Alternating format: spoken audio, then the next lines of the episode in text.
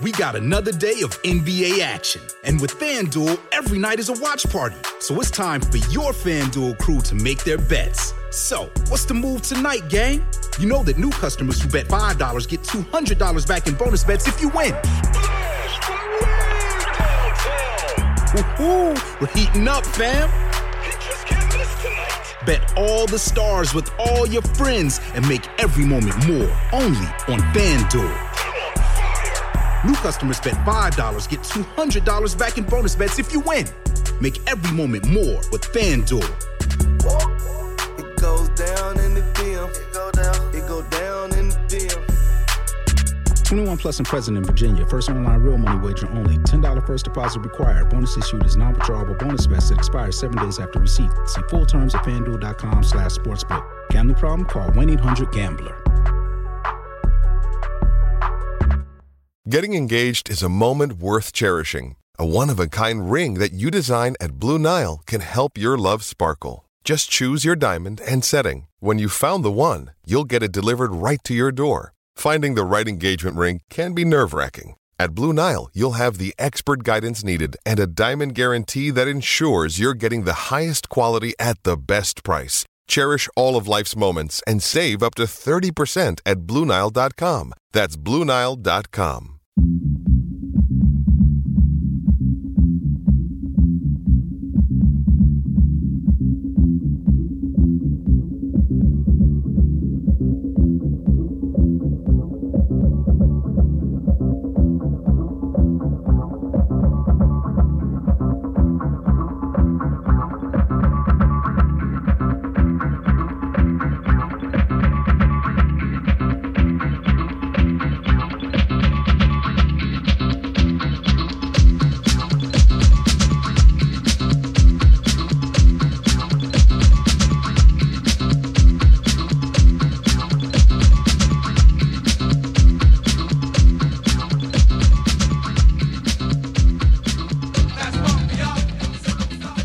Oh oh oh, ben trovati a Pendolino, un podcast di calciomercato che trovate su Fenomeno, prodotto in collaborazione con Spreaker. Io sono Emanuele Atturo, qui con me c'è Marco Dottavi Ciao Emanuele.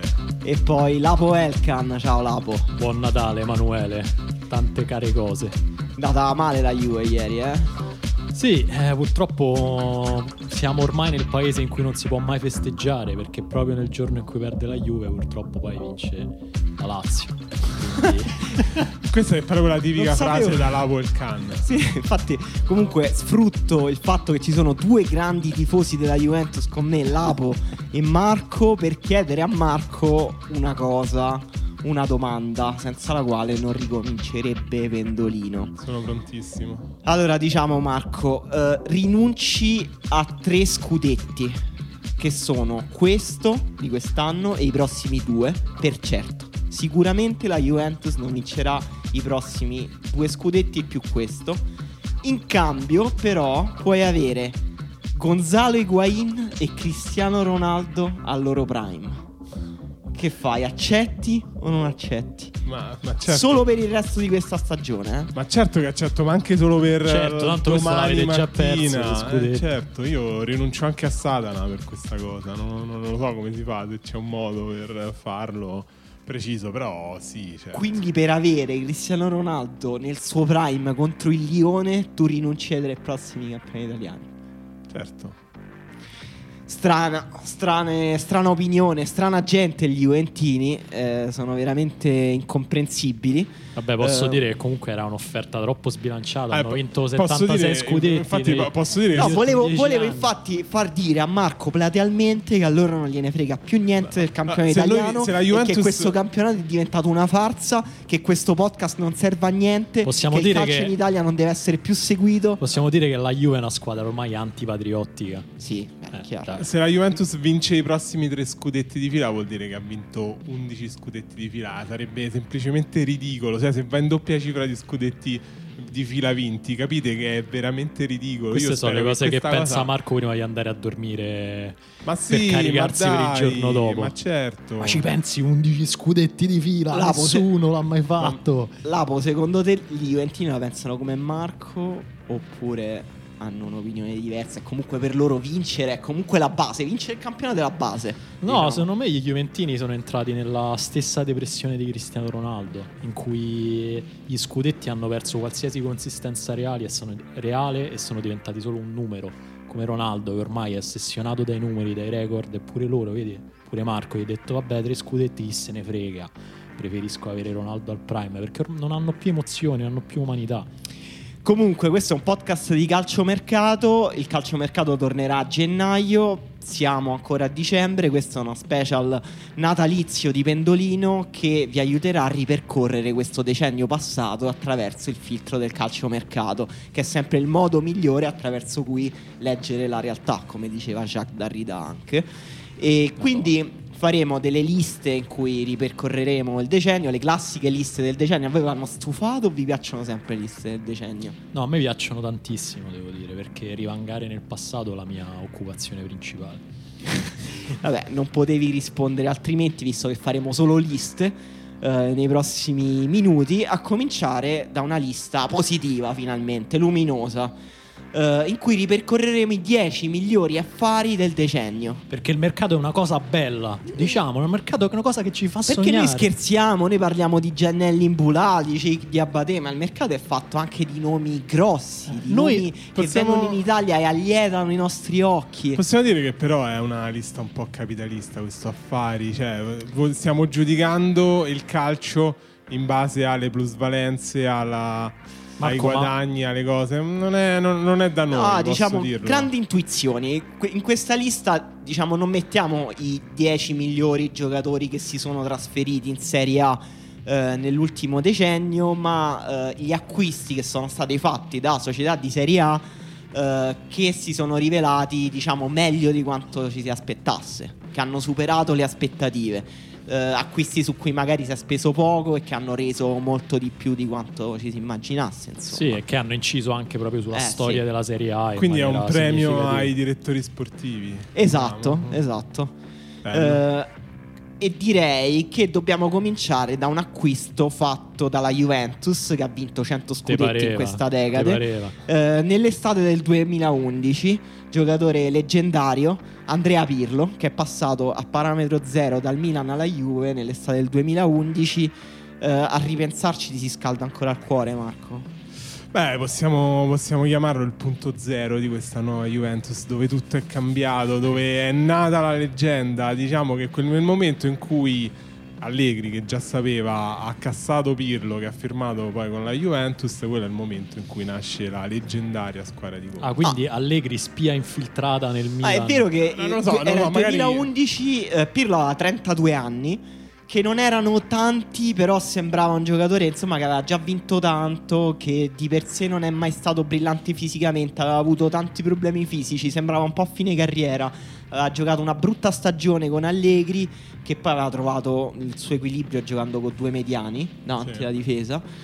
E, e quindi poi la Juventus ha lucrato su questa... Sì, posso sfadare un po' il- questo mito dei parametri zero della Juventus, Eh. perché sennò sembra sempre che siamo che sono gli fronte- unici bravi a fare i parametri. Eh, esatto, cioè comunque è vero che la Juve è brava a cogliere l'occasione, eccetera, eccetera, però stiamo parlando comunque di giocatori che non è che stavano lì da mesi e mesi in attesa che qualcuno gli offrisse un contratto. La Juve è la Juve e quindi Pirlo poi è andato alla Juve perché era una squadra importante, però insomma non è come Zaccardo che va su LinkedIn e mette la propria offerta. No, di secondo lavoro, me, secondo me c'è la questione che si sono un po' incrociate. Aspetto per un. No, no, ma tutto il mio rispetto per Zaccardo. L'unico che è riuscito a segnarci, tra l'altro, al mondiale. Brutta battuta questa. Sì, infatti. Eh, è vero. E anche Zidane si è segnato. Vabbè, cioè, vabbè su rigore però, su rigore. Che volevi dire, Marco? Ah, che rispetto anche per Zidane. Un Ma altro- basta, basta, no, volevo chiederti. Un altro grande parametro Eh, zero. Dario, ehm, Pirlo lo ricorderemo più come una leggenda del Milan o della Juventus? Dai. Eh, mo vediamo che rispondi. Dai. Eh, chiaramente del Milan, ha vinto la Coppa dei Campioni col Milan, quindi del Milan, non, ha senso ricordarlo No, secondo me è una questione interessante, io non saprei dare una risposta No. definitiva. Perché è vero che ha vinto di più col Milan, pure io lo leggo di più al Milan.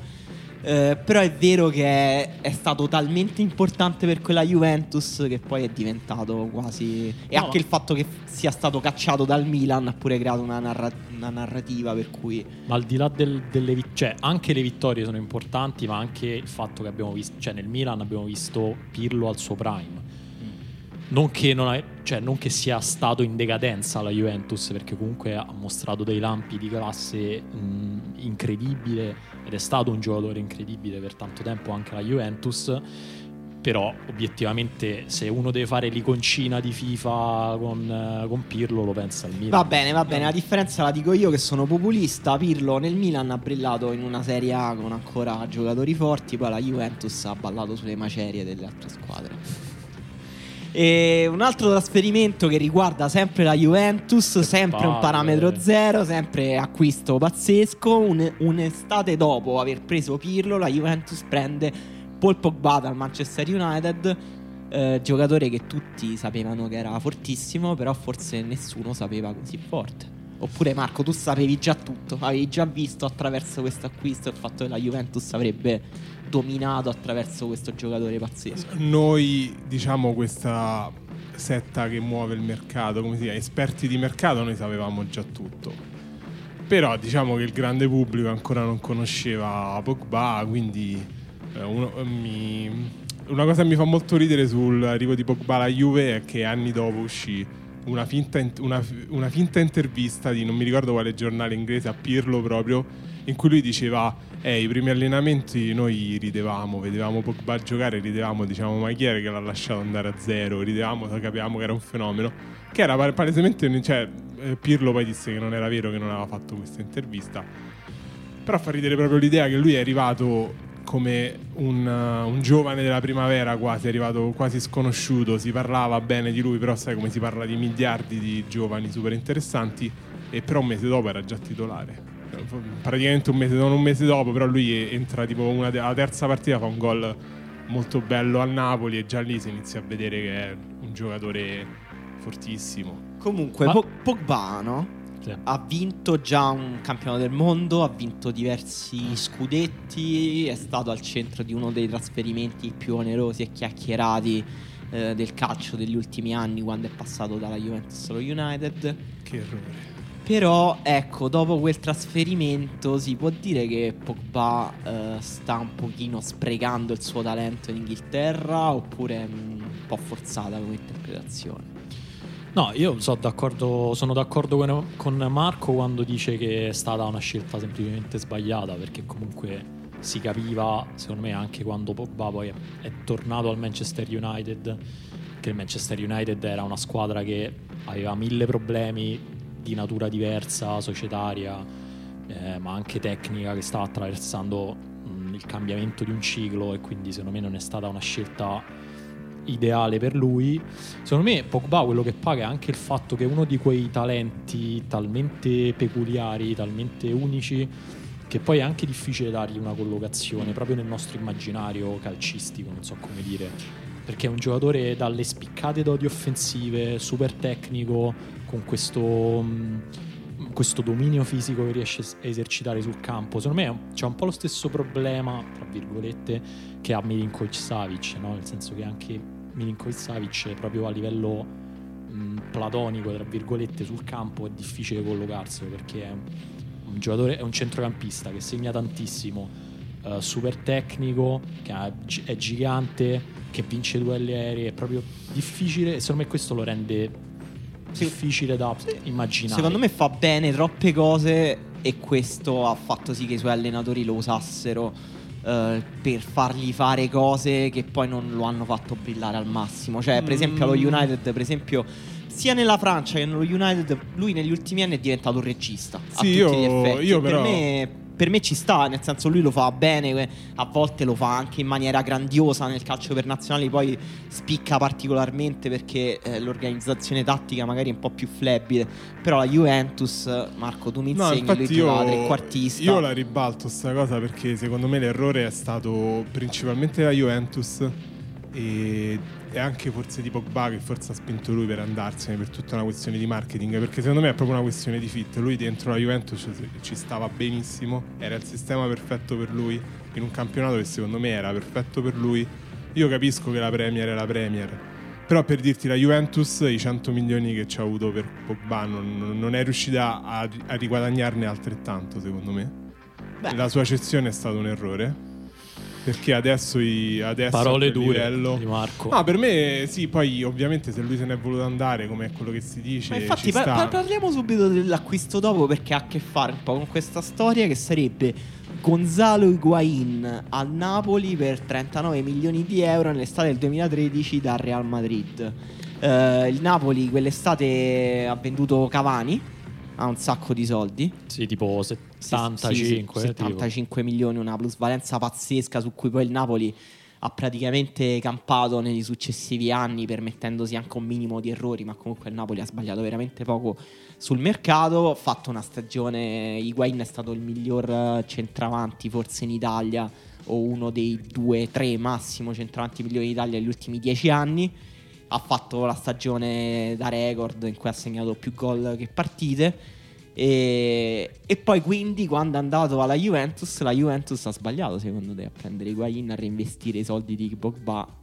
eh, No, una volta che ce l'hai quei soldi, fai una scelta e non è che era naturale trovare Pogba 2 che dici io vendo Pogba e compro Pogba 2, non, non- non funziona così purtroppo, se no sarebbe molto semplice. E ci poteva stare, in quel momento ci poteva stare, secondo me alla fine eh, adesso vediamo, eh, Higuain è ancora la Juve, quindi che, che ne so, vediamo, magari adesso ci segna 15 gol eh, nel momento decisivo della stagione eh, e quindi Intanto ieri ha perso un'altra finale. Ha aggiunto un'altra finale persa nel suo score di finali perse. Ah, appunto, appunto è statistica, come hai detto, è tutto preparato perché Ronaldo aveva vinto tipo tutte le finali che aveva giocato negli ultimi 64 anni e quindi dici a un certo punto ne devi perdere una, quali vuoi perdere? La Supercoppa mi sembra un buon compromesso se devi perdere una finale. E Higuain devi- a un certo punto dovrà vincerne una. Se vinceva questa Supercoppa dicevi che cacchio, mi sono giocato il mio bonus statistico della vittoria nella Supercoppa. È super contorto questo ragionamento. Secondo me la, Però quest- funziona. eh. la questione interessante di Guain è che comunque da un certo punto di vista non può essere considerato veramente un affare perché il Napoli l'ha pagato un sacco di soldi, comunque stiamo par- parlando di 40 milioni di euro. Però è vero che nessuno si aspettava che Higuain sarebbe mm, diventato Higuain per come, immag- cioè, per come lo conosciamo noi adesso. Perché comunque Mm. Higuain arrivava dal Real Madrid che era ancora un po' in una posizione ibrida, non era il classico numero 9 onnipotente come, come poi è diventato a Napoli. Ehm, aveva fatto il trequartista, insomma, era ancora un po' in Sì, divenire sì, la gio- sua evoluzione. segnava molto, però spesso partendo dalla panchina, non giocava sempre prima punta. Era un giocatore, anco- lui vabbè, era partito a fare le ingance da inizio Esatto. carriera. E invece poi al Napoli, vabbè, si è mh, cristallizzato in questa sua figura mitologica, cioè quell'anno con Sarri è stato pazzesco. Sì, l'anno in cui Eh. forse ha trovato il miglior compromesso fra il lavoro spalle alla porta di cucitura del gioco a la presenza in area di rigore, mentre in questo finale di carriera sembra più a suo agio a giocare a muro e a giocare per i compagni che invece a finalizzare e la, la Juventus un po'... Vabbè, però non è ancora finita, io direi aspettiamo. No, infatti, infatti, infatti. E- però tu parlavi di Milinkovic Savic prima, anche quello, diciamo, uno degli affari più incredibili del decennio. Diciamo, la Lazio ne ha fatti tanti. Per esempio, Luis Alberto preso dal Liverpool. Neanche ci voglio pensare a questa cosa di Luis Alberto. Parliamo di Milinkovic Savic perché è interessante. Loro presero nell'estate del 2015 dal Genk. Altro caso in cui si sapeva che era un giocatore forte, però che giocava in Belgio, non si capiva che era così forte. Io che ne capisco molto di calcio, l'avevo visto giocare in qualche amichevole quell'estate. Dal vivo, immagino. Sì, vabbè, io guardo tutti dal vivo. Ah, infatti, mi e mi sembrava lentissimo e pensavo, ma questo non può fare il centrocampista, questo non può fare quasi niente. E invece poteva fare tutto. Eh, tra l'altro la cosa divertente è che st- stava andando alla Fiorentina. Si aveva Proprio firmato per la letteralmente Fiorentina. stava andando alla Sì, Fiorentina. Aveva Eh, firmato per la Fiorentina, poi è saltato all'ultimo. Fiorentina che è diciamo il- un po' è quella che la squadra che esce peggio da questa lista. In poi vedremo anche perché. negative Esatto. di questa lista. Poi vedremo anche dopo perché. E vabbè, che dire, Milinkovic Savic è un giocatore straordinario, insomma, modernissimo, sta- ha portato la Lazio sul tetto del mondo. No, la, la cosa, la cosa strana.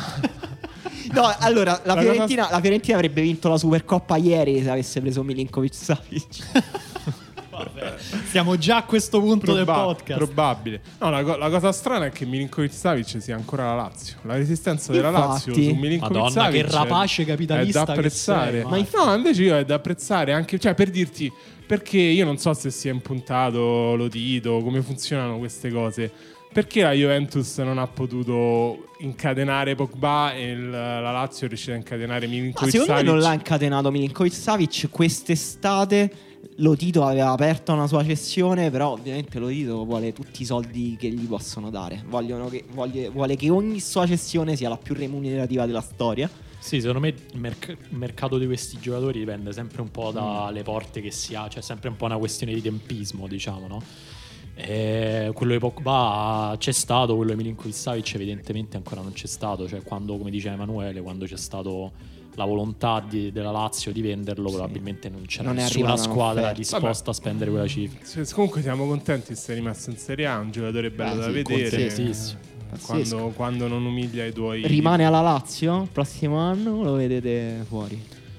Ma mm, la cosa strana è che Milinkovic Savic dopo quel primo anno in cui veramente ci ha riempito gli occhi di Sì, bellezza forse il secondo. Il secondo, il secondo sì Secondo. poi ha avuto l'anno scorso invece un po' in flessione come tutta la Lazio e anche quest'anno comunque secondo me ancora non si sta affermando sui Beh, livelli lui è stato abbassato un po' il suo raggio d'azione, Sì. gioca, fa un gioco più oscuro, eh, più di raccordo, però la Lazio ehm, adesso nelle ultime partite, secondo me, che sta palleggiando un po' di più, lui sta venendo fuori un po' di più Sì. perché due anni fa quando lui aveva brillato al massimo giocava vicino alla porta, trequartista insieme a Luis Alberto e giocava un calcio più, meno diretto la Lazio, non aveva Correa, eh, arrivava con più calma davanti alla porta e lui era più vicino alla porta.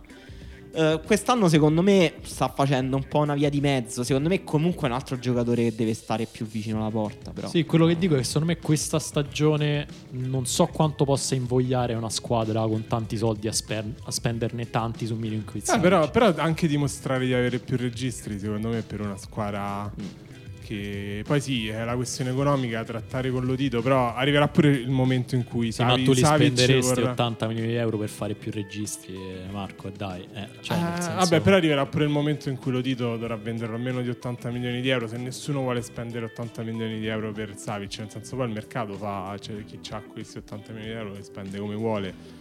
Potrebbe No, comprare pure 80 fratelli. Cioè, non lo so se tipo. Florentino Perez eh, va lì a vedere la sottigliezza. Eh, se Milinkovic Savic sa fare più o meno più registri A un, cer- a un certo punto, secondo me, una, una mezzala e tutto, con tutte queste qualità, qualcuno che si prende il rischio, cioè magari 80, 80 su tanti. Eh, veramente- eh, però in generale non è una cifra da centrocampista. Se lui vuole proprio 80, forse se lo tiene. eh, e amen. Se abbassa un po' le pretese, io penso che qualcuno per Savic li spende. E va bene, invece c'è un altro giocatore, però nella parte, si, si dice, nell'altra sponda del Tevere. Eh, Edin Dzeko, quando è passata alla Roma nell'estate del 2015 per 15 milioni di euro, tutti hanno detto che affare pazzesco Sabatini, infatti fu tale. P- però, diciamo, eh, ci, ci abbiamo messo un anno a capirlo perché in quell'anno Dzeko ha sbagliato tutti i gol che poteva sbagliare davanti alla porta. Sì, secondo me pure più di un anno ci abbiamo messo a capirlo dell'affare incredibile che ha fatto la Roma. Per- a parte per quel primo anno che tu hai già citato, ma proprio perché comunque Geco arrivava a fine carriera già nel 2015 alla Roma, nel senso comunque sembrava che il meglio di Geco fosse alle spalle. Quindi, Sì, ha 29 anni, 28, non mi ricordo, però no, sì. mi sa già 30 forse. Forse no. No, Comunque. no, 86, quindi... Sì, vabbè, mm, vabbè, siamo lì più o meno. E, e quindi comunque sì, si diceva, io mi ricordo si diceva, ok, 15 milioni sono pochi, però comunque stai prendendo un classico esubero dalla Premier, eccetera, eccetera. Quindi non... E se era forte che te lo davano a te. Esatto. E invece è diventato uno dei più grandi marcatori della storia della Roma, quindi comunque parliamo di... La, la mia domanda è però adesso, in questo preciso istante, cioè oggi, Zego è finito, quanto gli rimane? Ah Marco, ma porta rispetto. No, no, Ma è una Dzeko domanda. due gioca ancora Comunque, incredibile, eh, Però in modo ancora incredibile. ancora, nel senso, lui ha avuto tipo il primo anno è un po' malissimo, poi c'ha avuto un super picco, c'ha avuto una stagione da 35 È gol. quello con ricordo. Spalletti e Salà.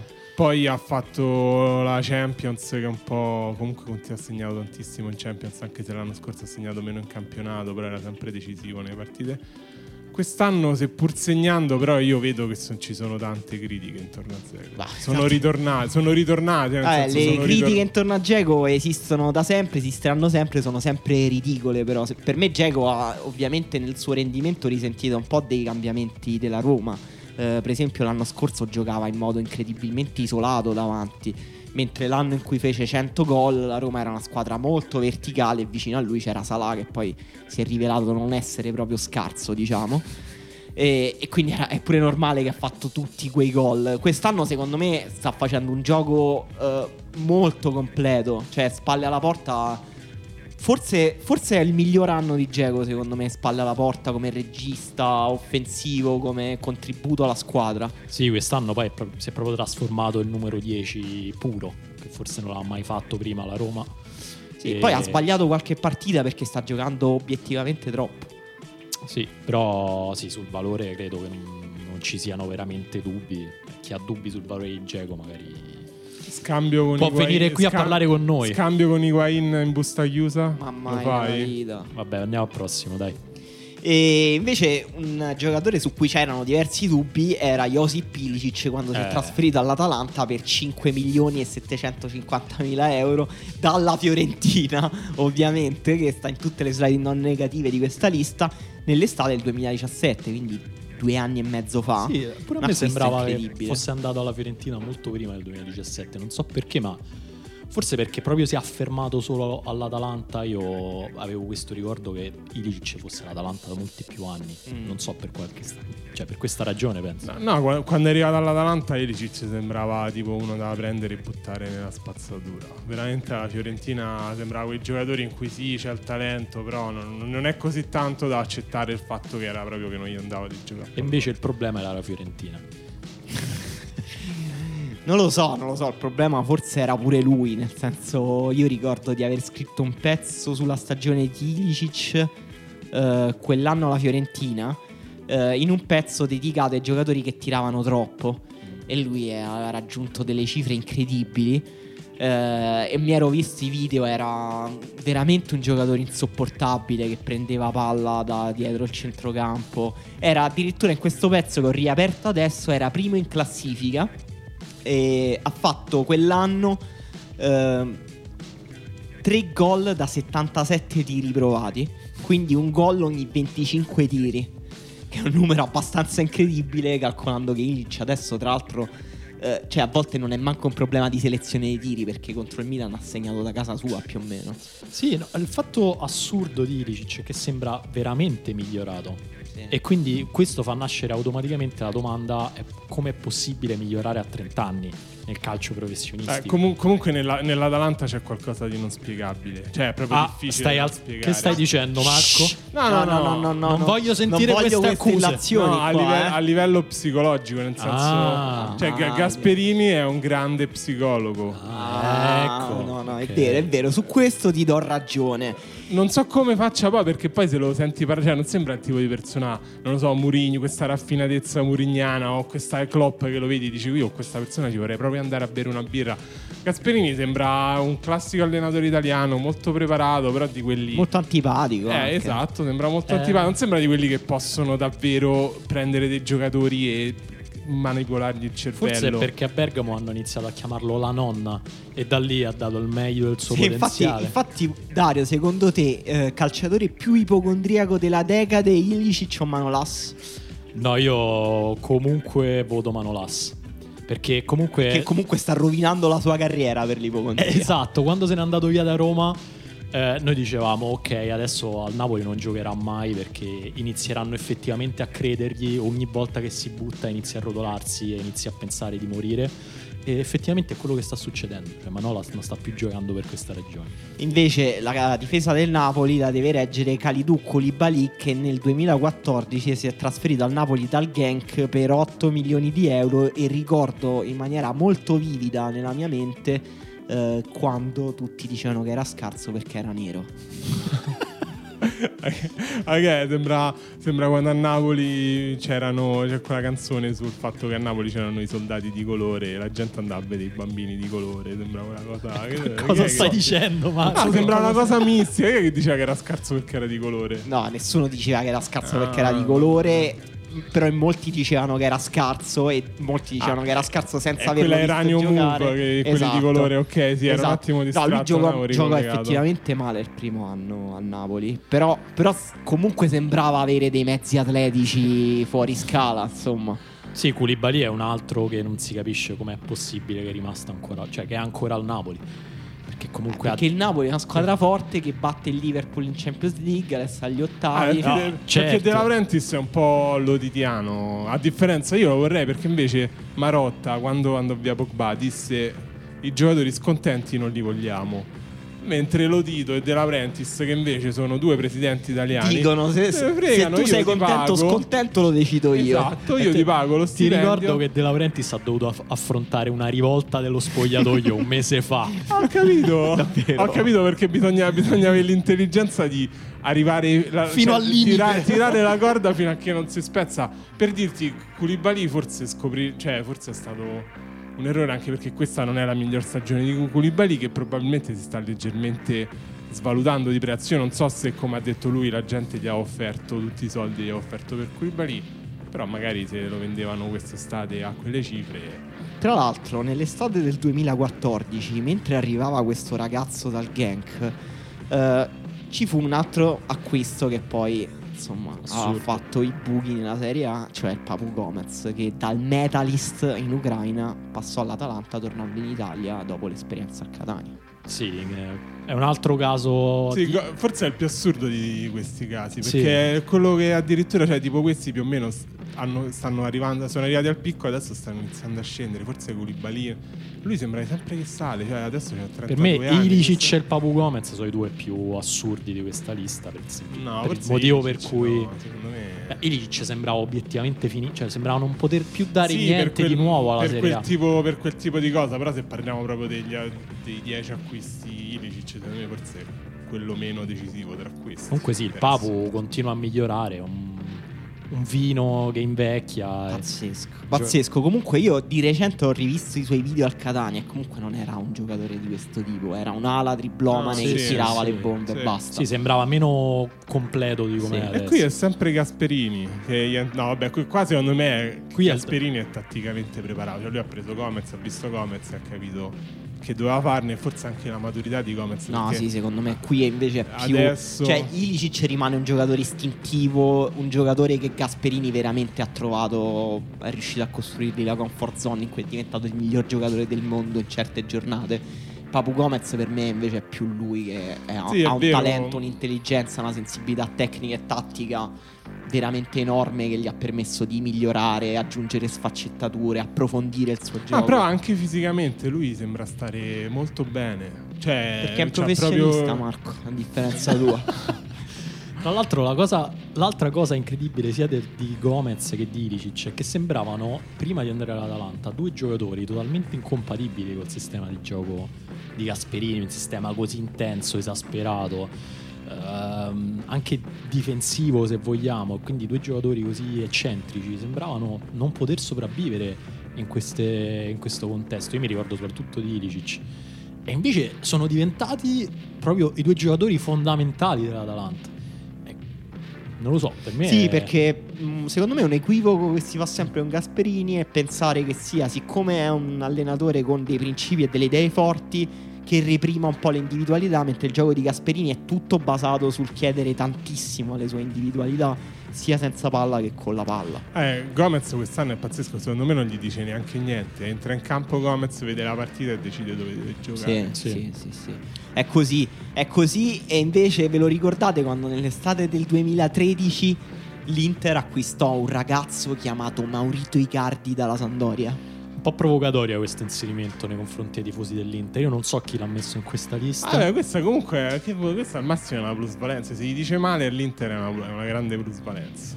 No, stavo scherzando, in realtà veramente 13 milioni di euro per Icardi. Io manco me lo ricordavo che l'avevano, che avevano speso così poco. Io invece uno dei pochi che mi ricordavo perché Icardi inizi- ha iniziato a segnare la Juve da subito. Con la Sampdoria ci fece una doppietta pazzesca. Sì, c'è il video eh, su YouTube di quella partita intitolato tipo la partita che convinse l'Inter a comprare Eh, Icardi. io infatti mi chiedo perché quella partita non convinse la Juve a comprare Icardi. Basta, Marco! Ho capito, Non è ma che potete comprare ce l'avevi eh. letteralmente io, io mi ricordo che rosicai perché letteralmente ce l'aveva fatta in faccia quello che giocava una partita pazzesca in cui sembrava anche che aveva più sfaccettature di quello e poi lui è diventato una super punta d'aria di rigore e, e va bene No, adesso al PSG è un giocatore totale.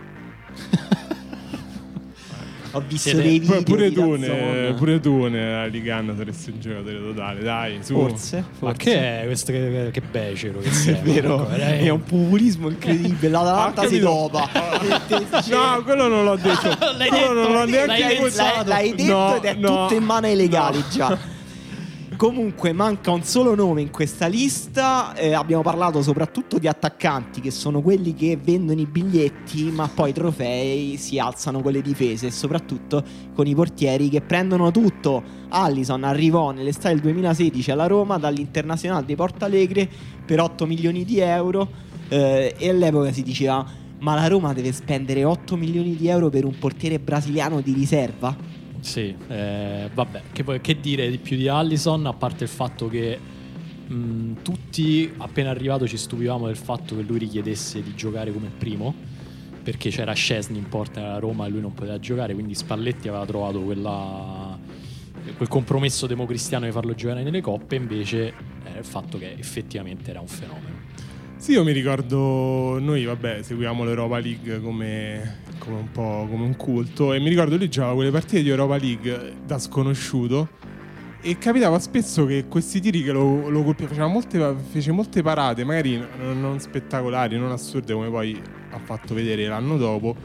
E io pensavo, ma guarda quanto è fortunato sto portiere, che sembrava pure un po' grasso.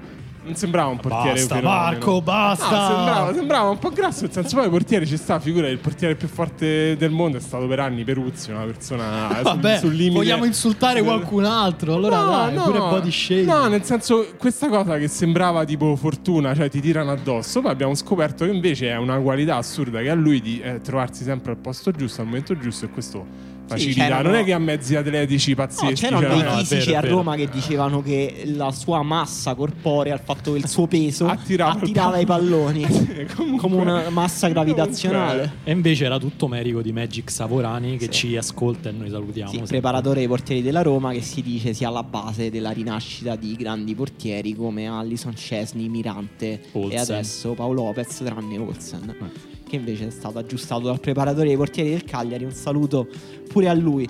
Però questi erano i trasferimenti eh, più interessanti, più belli, migliori affari del decennio. Quanto è stato bello parlare di calcio seriamente con voi? Adesso possiamo Ed è tornare- già finito. Ed è già- Non lo so, infatti devo dire... è già finito perché abbiamo un'altra lista. Mettiamo il minutaggio qua così la gente può saltarla questa parte un po', così può passare direttamente al momento ridicolo perché devo dire noi abbiamo fatto questa lista dei 10 migliori abbiamo un po' discusso perché ce n'erano tipo 15 o 16 nomi che ci potevano entrare poi abbiamo detto 10 trasferimenti più ridicoli del decennio sarà difficilissimo. Invece ci siamo accorti che potremmo farla diventare una rubrica fissa Volete che sia una rubrica fissa? Non lo so, scriveteci delle email, mandateci delle Anche lettere. delle lettere, se sì, volete, Sì, esatto. mm, non lo so. Allora, sì, pronunciatevi. Volete che noi facciamo questi 10 trasferimenti random ridicoli ogni puntata, sì o no? Oppure volete 10 trasferimenti ridicoli che concernono una sola squadra per puntata? Quindi la giornata dei trasferimenti ridicoli del Milan. E lì servono 5 puntate. La puntata, eccetera, eccetera. Vabbè, comunque, diteci la vostra. Ah, diciamo che usiamo come gancio Allison perché come la Roma è stata in grado di andare a pescare il portiere migliore del mondo in Brasile senza che nessuno lo sospettasse, sospettasse troppo, la Roma è stata anche in grado di fare degli acquisti talmente audiolesionisti che potevamo mettercene 10 solo della Roma come voi potete raccontarmi, Ah, ma c'è abbiamo... da dire che la Roma vende e compra tantissimi giocatori, vero, quindi è anche normale è che finisca in questa Però lista. Non abbiamo- li giustificare, Emanuele. Non li giustificare. Abbiamo deciso di premiare un po' l'archetipo dell'acquisto mh, sbagliato della Roma perché poverino, io, io gli voglio troppo bene a questo essere Vabbè, umano. non mettere le mani senso? avanti. Vabbè, adesso. i turbe, i turbe Eh. nell'estate del 2014 i turbe al centro di intrighi di mercato pazzeschi in una Serie A che ha finito i soldi e quindi tutti si buttano di turbe come se fosse Messi. La spunta la Roma anche un po' sopra la Juve, si diceva dovesse andare alla Juve, quindi sai questa mm, vit- vittoria della Roma sulla Juve che tornava ad essere la società più importante d'Italia. Ecco, come non è, lui veniva da una grande stagione al Verona, è arrivato alla Roma, un disastro. Sì, eh, diciamo, l'anno dopo io avrei pronosticato un Milinkovic Savic che non poteva giocare a calcio.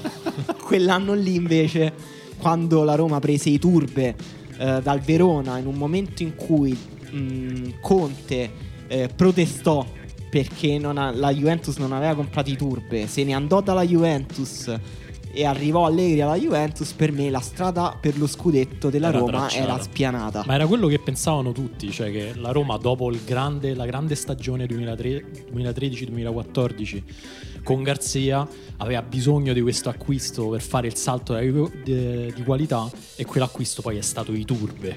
Se ci pensi adesso dice, è incredibile. Secondo me i Turbe posso... Questa è una nuova teoria che vi... Vi svelo in anteprima. Che svelo in, in anteprima per voi. Cioè i Turbe secondo me è stato molto aiutato dal nome. Cioè che i Turbe... Comunque perché, perché, fa- perché è simile a Turbo. sì, esatto. Cioè, Eh, sai- puoi, sai- puoi sai fare che- un sacco di bei titoli per il fatto che è veloce, cioè si abbina benissimo alla sua identità di gioco. Eh, devo dire che mi hai mezzo convinto. Mezzo vero, eh, i Turbe al Verona fece una grandissima stagione, segnava su punizione da 30, segnò un gol alla Lazio su punizione da 30 metri, tirando d'interno sopra la barriera.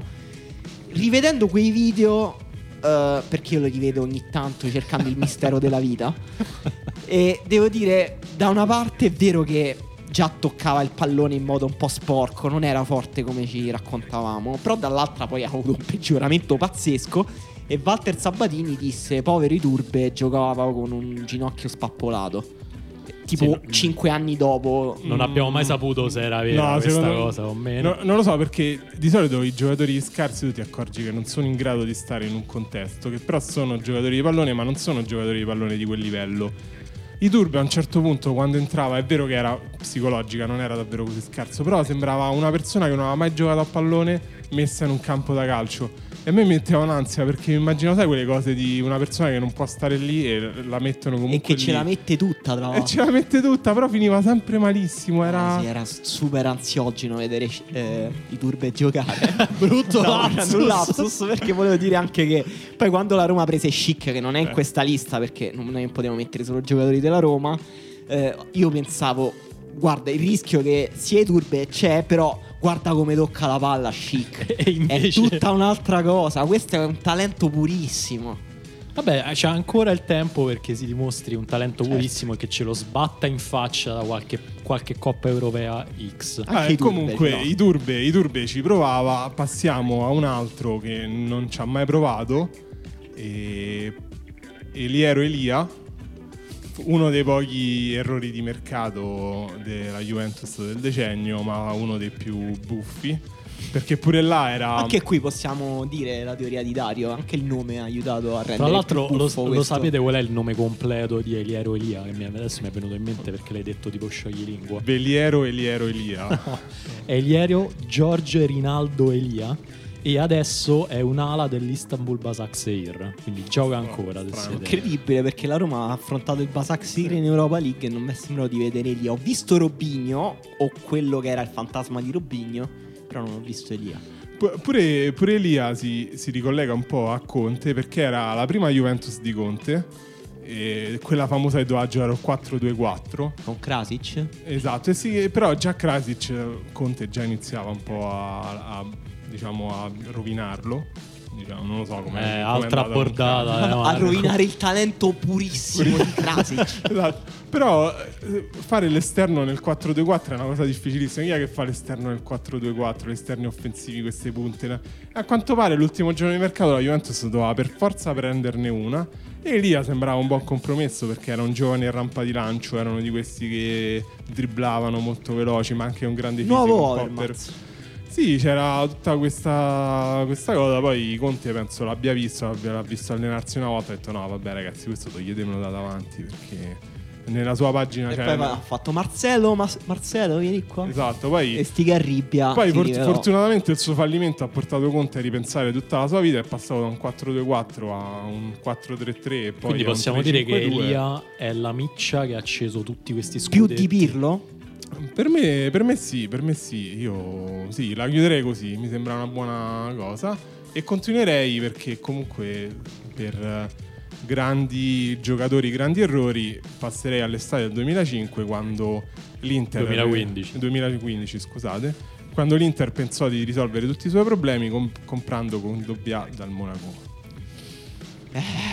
Guarda, ma questa, questa è pesante, questa non so neanche che dire, Marco. Io devo dire che È veramente dura. No, secondo me la, la cosa più pesante è un po' quanto l'aspettativa rispetto alla realtà, perché io mi ricordo c'era pure l'Inter veramente sognava il grande colpo, tutta la questione di lui che si affaccia ai cori dei tifosi, tutta la, la presentazione. Sì, Cioè, eh, sì, perché, perché fu strappato anche al Milan. Eh, sì. Doveva andare al Milan.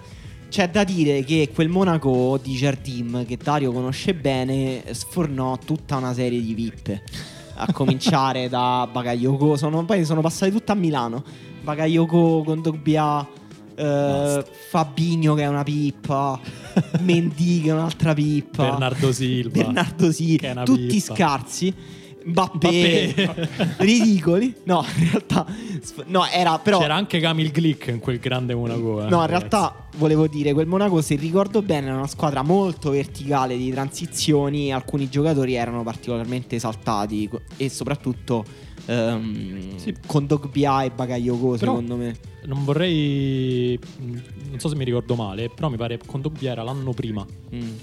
Di, di quella famosa cavalcata del Monaco che poi è andata a vincere. No, è vero, è scudetto. vero. Era l'anno prima, era il Monaco che, se non sbaglio, uscì dalla Champions contro la Juventus. Quello tutti gli anni, ormai è una tradizione quasi natalizia. sì, era quella della semifinale. No, semifinale era l'anno dopo. No, era era quello l'anno dell'anno dopo. L'anno prima che era agli ottavi, mi pare. Sì, poi con Dobbia era un po' conosciuto perché insieme a Pogba, cioè era cresciuto accanto a Pogba nelle giovanili della Francia, erano un po' questa coppia, infatti c'era anche un po' il paragone co- con Pogba.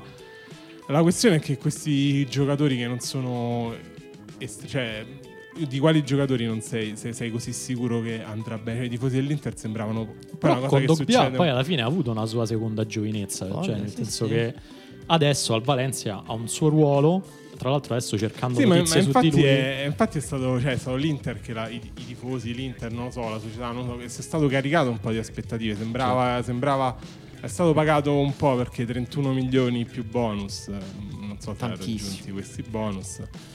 Però questo è un po' il rischio di prendere giocatori ancora non affermatissimi, pagarli perché è l'unico modo per farli venire in Italia e, e poi che non, non funzionano perché poi andiamo dall'altra sponda dei navigli. Non Sì. so se si dice, Bel immagino gancio. che si dica Bel gancio. Bel Marco. gancio. Perché nel- nell'estate del 2017 invece il nuovo Milan pazzesco, che qua ci potremmo inserire una quantità di acquisti di quel Milan che vabbè abbiamo, ne abbiamo scelto uno perché... Tipo Bonucci. Eh, sì, vabbè, però no, alla fine Bonu- Bonucci è strano, secondo me non è neanche non è, non è un acquisto, è una cosa strana. Per me quello rimane Però- più incredibile della decada. Passaggio di Bonucci Sì, al Milan e il forse sì, ritorno di Bonucci alla Juventus è pazzesco. No, perché, perché non è un acquisto, non è un grande acquisto, non è un acquisto ridicolo, è forse una- è proprio un'altra categoria che troveremo. Anzi, consigliateci una categoria per l'acquisto di Bonucci. E- però Andre Silva dal Porto al Milan per 38 milioni più bonus, arrivato proprio nel comprato subito a inizio mercato, appena arrivati i cinesi sembrava che doveva essere l'inizio della rivoluzione. Questa rivoluzione c'è stata, ma è stata una rivoluzione dai piedi d'argilla e Andre Silva ne è forse la, la faccia più... Sì, posso dire che cioè, se con Dogbia, secondo me, io quando lo vedevo al Monaco mi sembrava forte. eh. Cioè, comunque mi ha stupito il suo, eh, il suo non emergere in Serie A. Invece Andre Silva sembrava fin da subito una pippa, possiamo dirlo. Cioè, Sì. mh, Sì, veramente sì, sembrava sì, un giocatore inconsistente, inconsistente No, anche no, al no, non lo so, io sono onesto, i giocatori del Porto hanno tutti cognomi simili, tutte le caratteristiche, quindi mi conf- non mi ricordo Andre Silva nel Porto, voglio, voglio essere onesto, mi ricordo che... No, vabbè, nel porto. eh, poi abbiamo visto tutti dei video, però dei video non su YouTube, dei video un po' più completi. E a tutti era sembrato un po' scarso Andre Silva. Cioè, io non ho problemi a ammettere che non capisco niente di calcio. Però Andre Silva era evidente. No, è un vero, Andre tutti. Silva un po' si capiva. E tra l'altro, grande incrocio di vite della Serie A, che adesso vi dico, è, è il fatto che mh, il video YouTube principale di Andre Silva, se voi andate a vederlo con, con le, le principali giocate del Porto, è una rovesciata che fece al Braga in una finale di eh, Coppa di Portogallo. Ora sapete chi c'era sulla panchina di quel Braga? Eh, Fonseca. Fonseca. Bravi, siete preparati. Eh, Preparatissimi. Siamo preparatissimi per il trivial calcio del Natale.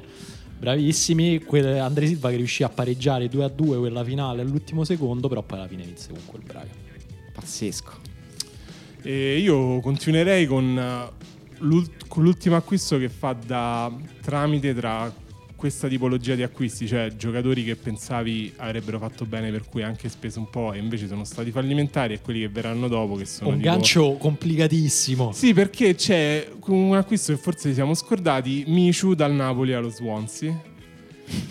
Che Michu lo, lo volle fortemente Benitez, di cui tra l'altro noi abbiamo parlato nella stessa, nella stessa estate di Koulibaly, ma anche Benitez un giorno gli si darà i meriti che ha perché ha fatto comunque dei mercati pazzeschi per il Chiarissimo. Napoli.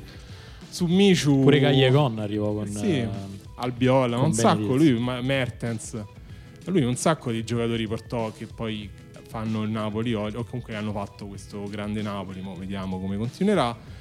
Michu fu il classico errore di Benitez, lo voleva proprio, non c'aveva bisogno, lui aveva fatto una grandissima stagione però allo Swansea, quindi diciamo era un po' un giocatore che non si sapeva eh, se era davvero forte perché comunque era un anno pazzesco aveva fatto. Fortunatamente per il Napoli lo prese in prestito. Lui fece un inizio di stagione disastroso, poi si fece, si fece male eh, al ginocchio e poi scomparve. Sì, era un giocatore stranissimo. Ricordo Sì, un- era- un eh, pezzo di Daniele Manusia su Vice che parlava di trequartisti molto fisici che in Premier League spiccavano per la loro capacità eh, di vincere le seconde palle, di essere decisivi in, quelle- in quei momenti di caos eh, nei pressi dell'area avversaria e aveva portato gli esempi di Fellaini e Michu. E Michu nello Swansea sembrava un po' quel tipo di giocatore, persino più qualitativo però di Fellaini. Sì, perché sembra- sembrava un trequartista però forte di testa. che- cioè, in Italia non si capiva bene perché sembrava un ibrido tra un attaccante e un trequartista. E alla fine non, non abbiamo capito che cos'era in Italia. Purtroppo anche rotto il ginocchio. problemi fisici, sì, lui anche un po' sfortuna. Per quello è il passaggio, perché adesso passiamo invece a quei a quegli acquisti ridicoli, nel senso che sono proprio ridicoli e lo sai fin da prima che Sì, sono ridicoli. che andrà però male, però non, non male. ci vuoi fare niente. E ritorniamo un po' sulla Roma perché questo secondo me a me fa sempre molto. No, non è mi fa ridere, mi, sì, mi fa ridere. Ti fa ridere perché Perché ciccione, ma quando Ti nelle fa ridere perché adesso è in depressione. No, invece è quello ha, ha subito un lutto quando- gravissimo e non riesce più a recuperare. Ah, non ti pare, figurati. Bravo, io Marco, sono- bravo. Anzi, se vogliamo parlare di depressione, poi facciamo un altro podcast. A me va benissimo, io guarda, figurati. Però qui stiamo parlando di calcio. Quando chi nell'estate del 2010 a Roma ha pensato: Ma sapete che cosa può essere una buona idea? Visto che siamo la città degli imperatori, perché non riportiamo in Italia l'imperatore Adriano? A me sembra tuttora una buona idea. Beh, Sembra una una grande buona idea. Il problema è che a Roma queste cose si tingono sempre di una strana sfumatura perché c'era la presentazione, al- cioè lui stava comunque al Flamengo, c'è questa presentazione al Flaminio piena di gente comunque è arrivato, non, non si sa neanche quanti soldi l'ha preso la Roma, era proprio una scommessa, però uguale presentazione al Flaminio con tantissima gente, lui con la maglietta della Roma sempre attillata, evidentemente fuori forma e quella sciarpa con scritta mode gonfio comunque e lì già era il momento in cui tu capivi questa cosa finirà malissimo non c'è niente da fare finirà per forza malissimo. Eh, andò e malissimo. andò E malissimo infatti eh, non poteva andare altrimenti. Sì, io mi ricordo anche le partite, gio- alcune partite giocate da Adriano, fu un disastro totale, non riuscì mai a entrare in forma. Sì, una, una- una sciarpa profetica e vabbè, però è stato, be- è sta- è stato meglio viverlo così che con Sì, no. Adriano in forma, Eh, diciamo la verità. Sì, poi non Eh, piangere che sia finita, ma Esatto. sorridi perché è successo. Esatto. no no no certo e Andiamo avanti perché devo dire la Lazio eh, non l'abbiamo citata finora. e È una squadra che ha comprato e venduto abbastanza bene in questo decennio. Beh, sì, Diciamo- abbiamo citato Milinkovic, Savic, Luis Alberto. Sì, sì, prima. nel senso non l'abbiamo citata tra quelli ridicoli, però c'è questo momento, soprattutto a gennaio, infatti speriamo che anche questo gennaio possa darci soddisfazione. Speriamo non per i tifosi della Lazio. No, possa darci soddisfazioni di nomi particolari che poi magari alcuni funzionano, altri invece no. E tra quelli che non hanno funzionato e che erano totalmente assurdi, io me- abbiamo deciso di mettere Elder Postiga. Ce n'erano altri, però Elder, Elder Postiga fa parte di questa grande categoria dello spirito che sono i centravanti portoghesi scarsi. Sì, i centranti portoghesi che non segnano manco con le I mani. centravanti portoghesi, punto, perché Che comunque... però, però c'hanno, cioè nel senso, c'hanno un certo successo perché poi si ritrovano a giocare gli europei, i mondiali accanto a gente fortissima tipo Figo, Cristiano Ronaldo. Quindi Alder Postiga è un nome conosciuto, nel senso quando è venuto al Milan e quando è venuto alla Lazio tutti si si è accesa la lampadina. Sì, ha giocato tipo 4 partite, 0 gol. La Lazio, diciamo, ce n'erano tanti molto più assurdi di Postiga. Postiga però è quello che eh, quando lo leggi dici ma ha giocato alla Lazio Postiga? Sì, effettivamente anch'io eh, ho tipo Black Mirror, cioè una cosa sfumata al posto di Postiga alla Lazio. Qualcuno deve avermelo bloccato da- dalla memoria. Sì, in quella, in quella stessa sessione di mercato arrivò anche Kakuta, un altro di quelli che si diceva ah ma questo sarà forte e poi invece niente, non so neanche che fine ha fatto. Gael Kakuta? esatto, proprio Mm, lui. se non sbaglio adesso è un fenomeno, eh? Non vorrei sbagliarmi, aspetta controllo su Google, ma credo di sì. Ancora gioca alla Mien. Ah, Eh, il ah, manco male alla fine. dai. No, ricordo che lui fece una grande stagione, se non sbaglio, al eh, Rayo Vallecano. No, non lo so, in realtà. Sì, sì, a so. Rayo Vallecano dopo la Lazio. Ammazza però. che memoria. no? 35 Bravo. presenze, 5 gol per Gael Kakuta a Rayo Vallecano. Ha avuto una, una carriera pazzesca. Dopo, dopo il Rayo Vallecano è andato al Siviglia, poi in Cina alle Bay, alle Bay, alle Bay. Poi al Deportivo Amiens, Rayo Vallecano e adesso è tornato alla Amiens. E comunque è del 91, quindi è ancora un giocatore relativamente giovane, insomma, tutto per riprendersi. 6 gol in 18 presenze con la Francia Under 21. E, mh, vabbè, andrei avanti. La Lazio magari ne parleremo più avanti eh, perché grandi acquisti. Comunque è arrivato il momento di riparlare del Milan perché forse è la squadra che ci ha avuto. Ha iniziato il decennio meglio per poi. Cioè, il decennio sembrava Pazzesco, sì. potesse iniziare bene, invece poi piano piano c'è stata una caduta che è stata anche un po' negli acquisti perché a un certo momento nel 2016, che forse è quando si rompe proprio ogni possibilità del Milan di risorgere in tempi brevi, decide che è giusto spendere 7 milioni e mezzo per prendere José Sosa dal Besiktas, il Principito. Uno, uno degli ultimi grandi acquisti italiani. Cose, cose esatto. Sosa. E qui il problema è il prezzo. L'idea ci poteva pure stare lui ex Napoli. Ma cosa ci poteva pure Ma stare? non lo so, dici, sai, quelle- quei giocatori che prendi a parametro zero, dici, ma magari qualcosa me lo fa. Il problema è che quell'anno il, il Milan ha preso anche un giocatore a parametro zero, che però è Bagnoni, o Bangioni, Bangioni. Bangioni. Bagno- Bagnoni, vabbè, è una persona che io conosco, lasciamo stare, non so perché. ok. Ti Che deve non è Vangioni. Ti deve dei soldi? No, molto peggio, va bene, non ne parliamo. Mamma mia, E- Dark Stories eh, di sì. Marco. E, insomma, pure lui è uno, dei, è uno dei meme del Milan. I tifosi milanisti che sono molto au- autoironici sapranno, eh, si ricorderanno bene di lui e niente. E questo è stato il 2016 del Milan, un pessimo 2000, estate del 2016. Sì, eh, purtroppo con i, tifosi milanisti andrebbe fatta quelle domande tipo ti ricordi dove eri dieci anni fa? E penso tutti si, mettere- si metterebbero a piangere dopo questa domanda.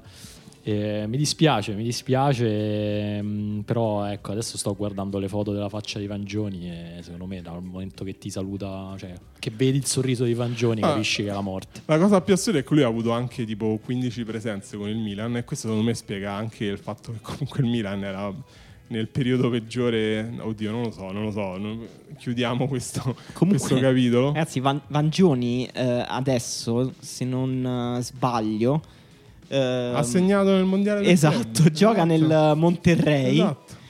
e, mm, e ha segnato il mondiale per club adesso a dicembre una un partita gol con l'Assad. pazzesco, andavo a rivedere. è il suo secondo gol con la maglietta del Monterrey dopo 73 partite. Vabbè, comunque non è un giocatore che segna, però ecco, diciamo un bel, un bel nome per avvicinarsi alla chiusura di, questo, di, questo, di questa rubrica. E cioè, mh, chiuderei con due nomi. Il primo è Sagnal Benevento. No, per celebrare quel grandissimo calciomercato del Benevento. La, la cosa, la cosa più bella di questo acquisto è che è arrivato il 3 febbraio. Sì, perché era 2018. svincolato. Era svincolato, quindi anche dopo gennaio. Forse è il più grande acquisto di febbraio di sempre. Questa Sì, è la forse domanda. sì, forse Sì, sì, sì, perché giocò a. Benino, tra l'altro. Gioca benino, sì, sì. E ha contribuito a quella grandissima favola che è stato il Benevento del giro di ritorno 2017-2018. Che peccato che ancora non c'era Pendolino. Sai quanto, quanto ci saremmo vero. divertiti con quel mercato del Con in Benevento. panchina De Zerbi poi, cioè pazzesco. Pazzesco, era il- la versione mh, deluxe del Lecce di- della scorsa estate. E tra l'altro in attacco aveva Sheikh di Abate che abbiamo scoperto Ah, tu hai scoperto una statistica interessante. essere vero? il giocatore con la più alta media realizzativa della decade della Serie A. Eh, questo è interessante. Molto interessante. Insieme a? Insieme a giocatori come Ibrahimovic, eh, insomma giocatori di questo stampo qui. Meritato. C'è Infatti, un ultimo eh, nome? infatti, uh, lui ha- adesso eh, gioca in Iran con Stramaccioni che l'ha voluto appositamente per No. Ah no, dicevi Sagnà? No, di Abate. Ah, di Abate, scusami. No, Sagnà gioca al Montreal Impact, scusate. Ah, davvero? Sono Sì. contento per lui. E, ultimo nome, ultimo nome, forse quello che se avete giocato a Scudetto 2002 o comunque se, avete, se siete cresciuti nello stesso periodo nostro, forse è quello che vi ha fatto più ridere di tutti in questo decennio. E l'ultimo giorno di mercato del 2014, probabilmente voi vi ricordate dove eravate. E a un certo momento vi è arrivata la notizia da un amico, da internet, dal cellulare, non lo so, vi ha mandato un messaggio vostra madre, non lo so, però eh, il Verona ha preso Saviola. Questa diciamo che... Saviola fortissimo quando giocava, cioè quando il Barcellona lo aveva comprato, che era la risposta del Barcellona, non mi ricordo a quale incredibile acquisto del Real Madrid dei Galacticos. E il Conego Saviola sembrava giocatore più divertente del mondo. Sì, era fortissimo. Era Saviola. fortissimo. Si può dire che era fortissimo. E oggi Saviola è un giocatore di calcio a 5. Mamma mia, pensa quanto è forte a è calcetto vero, Saviola. È vero, penso- forse la doveva fare prima sta, sto passaggio, mi sa. Pazzesco, Saviola fortissimo a Winning Eleven, me lo ricordo, con le scarpe bianche ed era molto forte. Poi lui sì. ha avuto anche grandi stagioni al Benfica. Comunque fa parte della lista dei 125 calciatori più forti di sempre stilata da Pelé nel 2004. Ah, quello è il Vangelo, io lo uso sempre Sì, per sì. parametrare un po' co- come è stato il calcio in questo secolo. Comunque lui ha anche segnato un gol in Serie A, quindi può fregiarsi di questa cosa. Lui è di quelli che tipo ha segnato un gol in eh, tantissimi campionati, di- almeno un gol in tantissimi campionati diversi, visto che ha comunque girato come un pazzo. E- Però col Verona, sì, un gol l'ha fatto. sì. Un gol col Verona l'ha fatto, sì. Se ricordo bene, lui fece anche una grandissima stagione all'Olympiacos in coppia con Mitroglou. Bello. Vero, è vero, è vero. Ma, eh, ecco che faccio a Natale, mi riguardo le cassette di quell'Olympiacos, ca- cavolo. Io andrei in pausa un attimo con l'immagine di Mitroglou nella testa.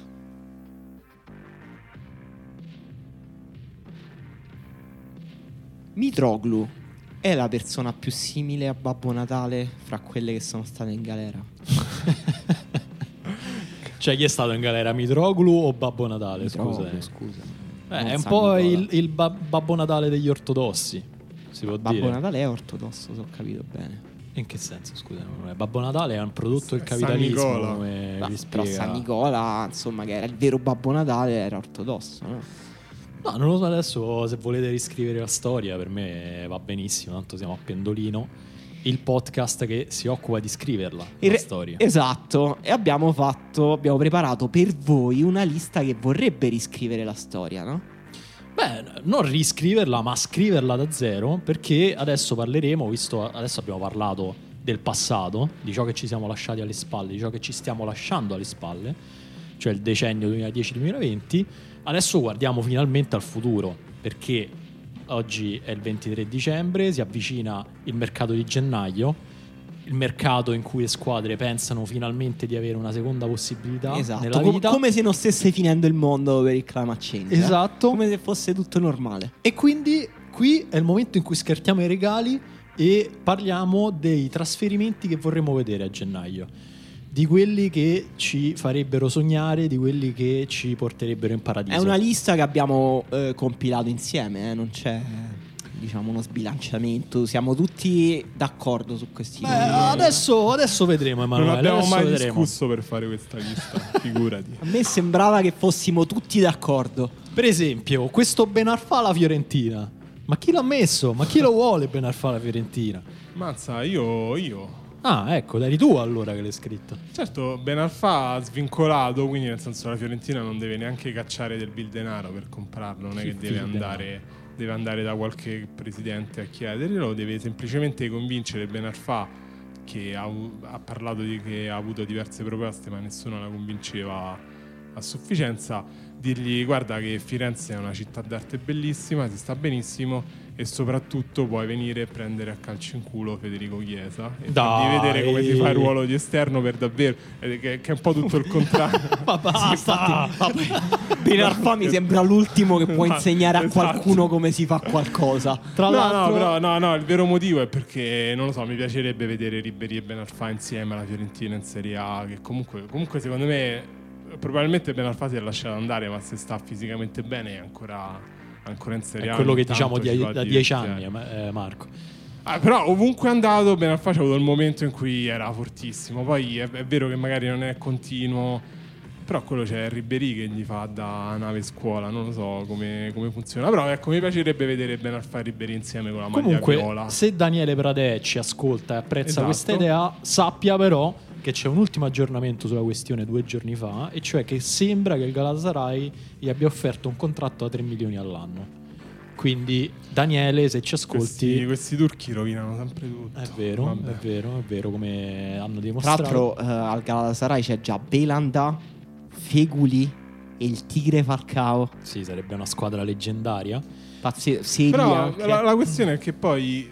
Questo lo sai perché bellissimo, lo però- prendi sempre a FIFA, vero? Però esatto, quan- fortissimo. quante, quante partite del, cam- del Galatasaray ti guardi? Quante partite del campionato? Noi dobbiamo essere italiocentrici, come si dice? Serie A centrici. Italia- Come si dice? ok, boom. Dobbiamo. Vabbè, comunque, se Daniele, Daniele se ci ascolti, eh, sappi che... Cacciasi 3 milioni, sono soldi ben 3 spesi. milioni, tanto ormai li hai già spesi per Ribéry, quindi Eh. 3 milioni in più, 3 milioni in meno non ti cambiano niente. Ma insomma, non parliamo solo di ehm, elefanti che vanno verso il cimitero degli elefanti, ma parliamo anche di giocatori un po' nel pieno delle loro forze, per esempio Eriksen, che qualcuno qui dentro vorrebbe vedere eh, alla Juventus. Eriksen, che mi pare gli scada il contratto quest'estate, quindi eh, mi pare abbia detto anche che non vuole rinnovare. E quindi potrebbe andare alla Juventus visto che siete degli avvoltoi che appena qualcuno va Ma a in che ruolo? zero. Certo, di solito la Juventus aspetta l'estate per fare questa cosa, però ogni volta pure di Ramsey l'anno scorso a gennaio si diceva "P- prendetelo prima di fargli poi il contratto, ma ve lo strappate a due lire perché comunque il Tottenham non può avere troppe pretese su un giocatore che dopo gennaio può firmare a zero. Poi stanno andando Non sta così bene i giocando. parametri zero della Juve quest'anno. Ramsey, Rabiot volano. Vabbè, ma è appena iniziata la stagione, io vabbè, non è questo il posto per discuterne. Comunque, No, in che quelle- ruolo? eh, il posto sono le chat di Telegram dei Juventini Esatto. su cui sei iscritto. Io non è vero, io non sono iscritto a Telegram perché Telegram è un posto di perdizione. Io sono iscritto a, a, A WeChat, quello cinese esatto. su cui si scambiano i messaggi gli uiguri. Eh, non lo so, Eriksen a Juve in che ruolo giocherebbe? Secondo me a quel punto Sarri potrebbe tipo aprire dei fossati nel campo, dice ai trequartisti in che ruolo si devono mettere e chi sbaglia la posizione casca nel fossato e ha perso.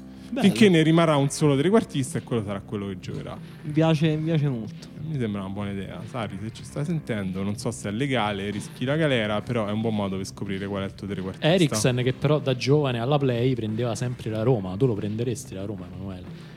No. Ah, Non proprio serve. così? No, Sì. non, serve alla Roma. Ah, vabbè, allora andiamo avanti. Eh, Piazza alla spalla, vi piacerebbe vedere questo, questo fantom- fantasmagorico scambio? Marco, tra l'altro, eh, non so se lo sai, Lapo, ma Marco è amico personale di Piazza. Quindi ci dirà come Sì. sta fisicamente, Marco. Marco Ah, Piazza. fisi- fisicamente sta bene, è un, po', è un po' difficile riprendersi a livello di morale dopo, comunque, do- dopo tutti questi infortuni.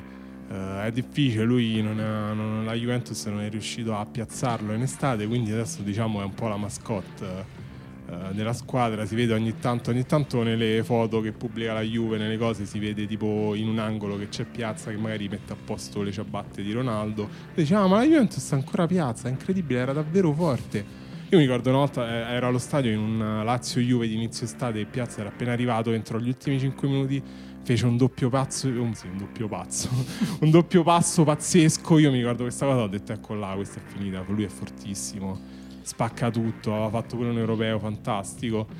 E invece dieci Purtroppo- anni dopo siamo qui. Sì, per questo io lo, lo- lo vorrei vedere in una squadra che comunque ha un livello di talento così basso, nel senso lui non può sentirsi in crisi perché non riesce a giocare, dove comunque giocherebbe. Poi può andare al Festival dell'Internazionale eh, a Ah, Ferrara, certo, insomma, lui- anche elevare un, pochi- un pochino. Mentre subito dopo io ho visto qui sulla lista che qualche troll ha scritto Florenzi all'Inter. Adesso parli subito, questo troll si riveli perché non, non accetto queste illazioni. Florenzi, grande capitano, grande bandiera della Roma. Eh, non, mi sembra, non mi sembra di dire niente di nuovo se dico che Florenzi è sul mercato. Ce l'avete messo, quindi le- le hai messi tutti te questi nomi, Ce l'avete Marco? messo letteralmente voi sul mercato. E per voi intendo voi. Voi, cioè io e Emanuele proprio. di- No, no, questa non voi cosa, due. questa cosa non è vera perché Florenzi è il terzino titolare della Roma che tra l'altro ha fatto una grandissima giocata nell'ultima partita contro la Fiorentina perché E quindi si è meritato i prossimi vero, 5 anni. È vero, ha fatto una grandissima giocata nell'ultima partita contro la Fiorentina, una giocata che lui prova 75 volte a partita e abbiamo scoperto che quando gli riesce eh, fa- fa- crea un gol. se Santon Però- prova quell'esterno lì gli casca il piede. Ma No, sono comunque- d'accordissimo, lui ne fa tantissime perché... eh, poi mica so io, è Fonseca, io fosse per me, io ho detto che voglio che vada Vabbè, all'Inter. ma Marco vuole vedere Florenzi No, vabbè, all'Inter. però Perché- parlando- perché, Con- perché Conte è una grande persona e risusciterebbe Florenzi. Lui è perfetto come... parlando seriamente e in maniera astratta dai sentimenti, effettivamente anch'io vorrei vederlo all'Inter, nel senso che parliamo di un patrimonio del calcio italiano. Esagerato. Vabbè, comunque mm, Madonna, voi siete troppo ingrati. I tifosi della Roma sono troppo ingrati con Florenzi. eh, patrimonio del calcio italiano. Infatti, il tifoso così. della Roma intendevo lui. Tu non lo so chi sei. No, seco- secondo me Florenzi non ha più le capacità atletiche per fare l'esterno con Conte. Però è vero anche che l'Inter, cioè da quella parte a Lazzaro e Candreva, insomma, secondo me mm, Florenzi può essere un piccolo boost di... Sempre che ritorni ai suoi livelli con la cura Conte, diciamo, secondo me può essere un buon acquisto per l'Inter, mentre quello che potrebbe veramente essere un buon acquisto, che sembra si potrebbe concretizzare nelle prossime ore, è quello di Torreira al Napoli, che però io personalmente non lo vorrei vedere al Napoli. Perché no? Perché? Perché? Perché vuoi male al Napoli? Non voglio male Ce al l'hai Napoli. contro i napoletani. No, ma ci- cosa- Io, io sapete quanto sono radicati gli stereotipi contro i napoletani in questo paese? lo so perché Marco li rinfogola tutti Ma i che giorni. oh, no, ma piano, con calma, eh. Senti, non mi posso. No, io non voglio male io. ai napoletani, Io addirittura avevo scritto Eriksen al Napoli perché mi ero scordato. non è vero, Io ma- mi ero scordato che non c'era più Ancelotti. E avevo pensato, guarda, Ancelotti voleva Rodriguez tutto il tempo ha provato a prendere Rodriguez, non ci è riuscito. Mi sembra Rodriguez di nome, Marco? James. ah, pensavo James. eh no, mi hanno costretto a dire James.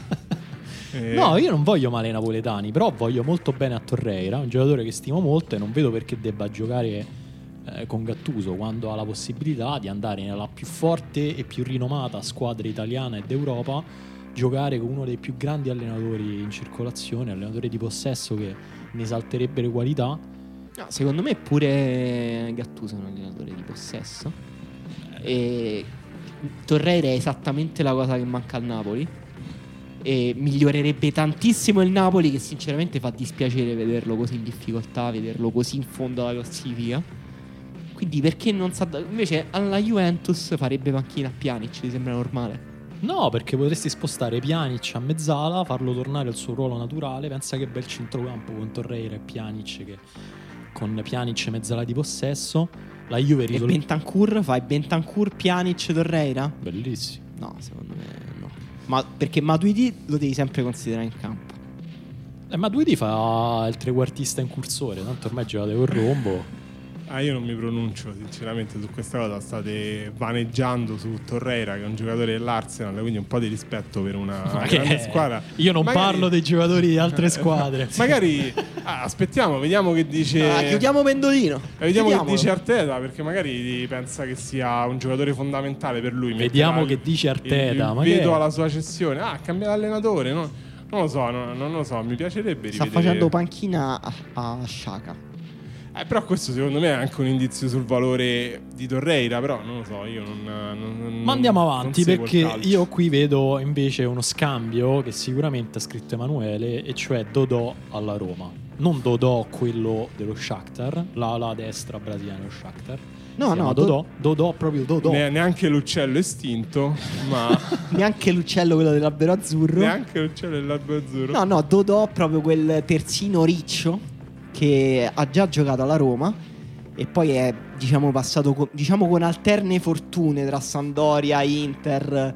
Adesso se non sbaglio al Corinthians il presidente ha detto proprio oggi che Dodò ha rescisso il contratto e che lui pensa che eh, abbia già un accordo con un'altra squadra e che questa squadra siano i giallorossi della S Roma.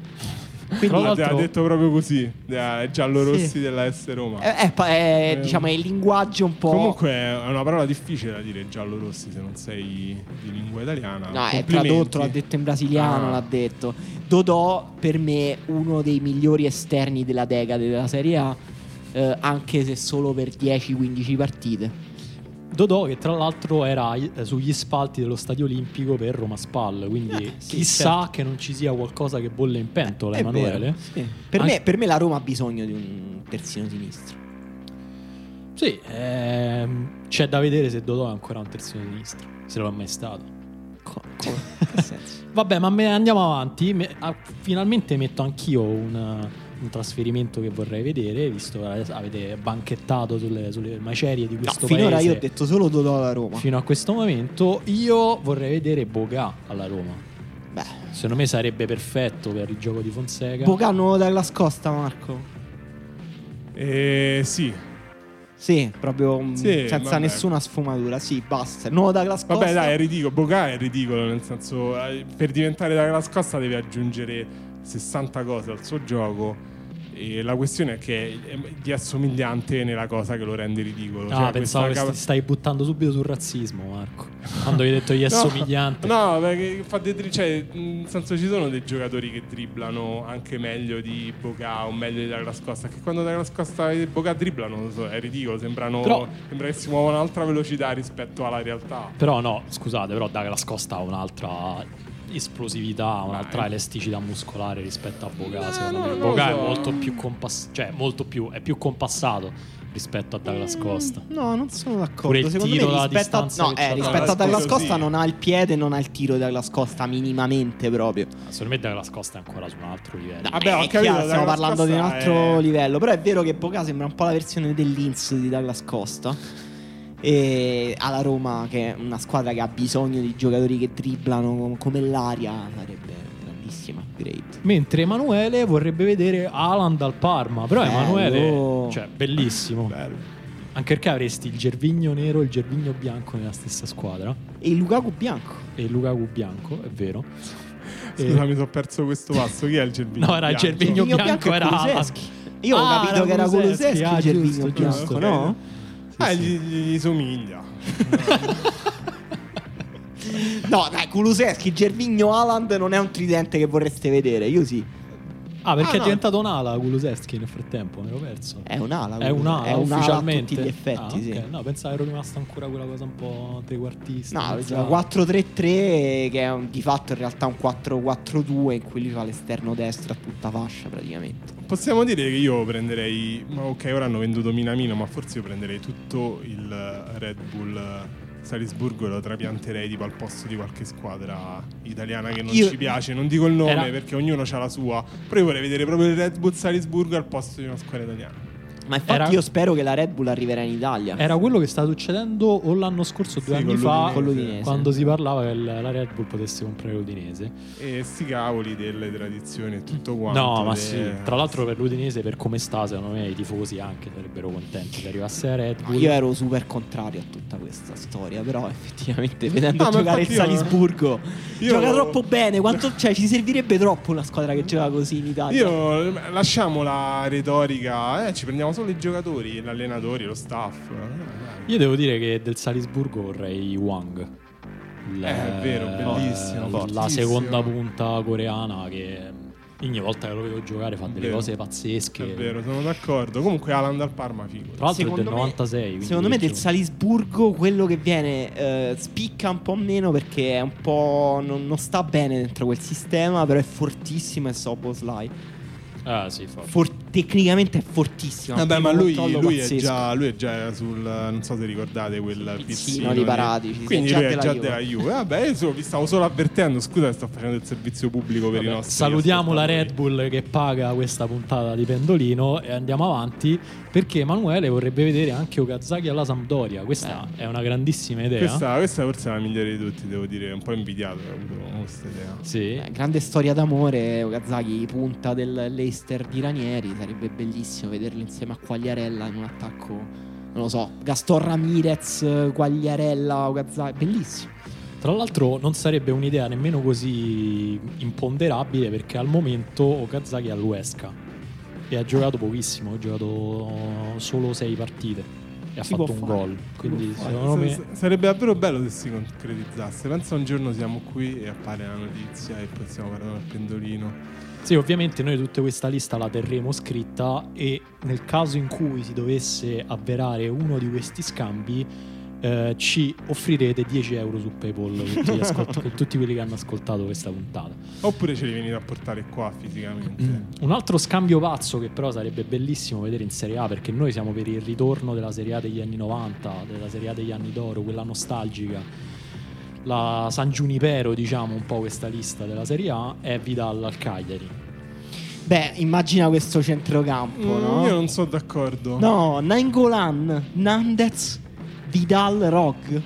Ah, ho capito, a un certo punto, beh, tipo, questo è forse l'unico centrocampo, sto per dire una cosa brutta, è l'unico centrocampo d'Italia in cui Vidal forse, forse farebbe panchina. Cioè, sono tutti doppi. No, come panchina? dire. Ma sì, ma, Come? ma Nainggolan è meglio. Eh, che, che gioca adesso? Vergognoso, mo perché ah, vi siete lasciati male con la Juve. Adesso No, devi no, buttare fango l'adoro, però- su un centrocampista eh, straordinario. Questo scherzo, però nel senso Pazzesco cioè, sarebbe, Vidal, ho capito, sarebbe una, una, una cosa di cloni, cioè sarebbe tipo non, nel senso ti metti una maschera in testa, ti metti una maschera in testa, una maglia senza numero, Beh, lo puoi mettere- non sapresti chi è chi. Lo sai cosa potresti fare? Potresti mettere Gioa Pedro in attacco al posto di Simeone e poi fai il doppio trequartista Nainggolan Vidal. Eh, però Fai rischi, ri- 76 rischi- gol a partita. Rischi di romperlo. Ah, io ho voglia, figurati, io Eh sì, rischi di romperlo togliendo Simeone dal campo.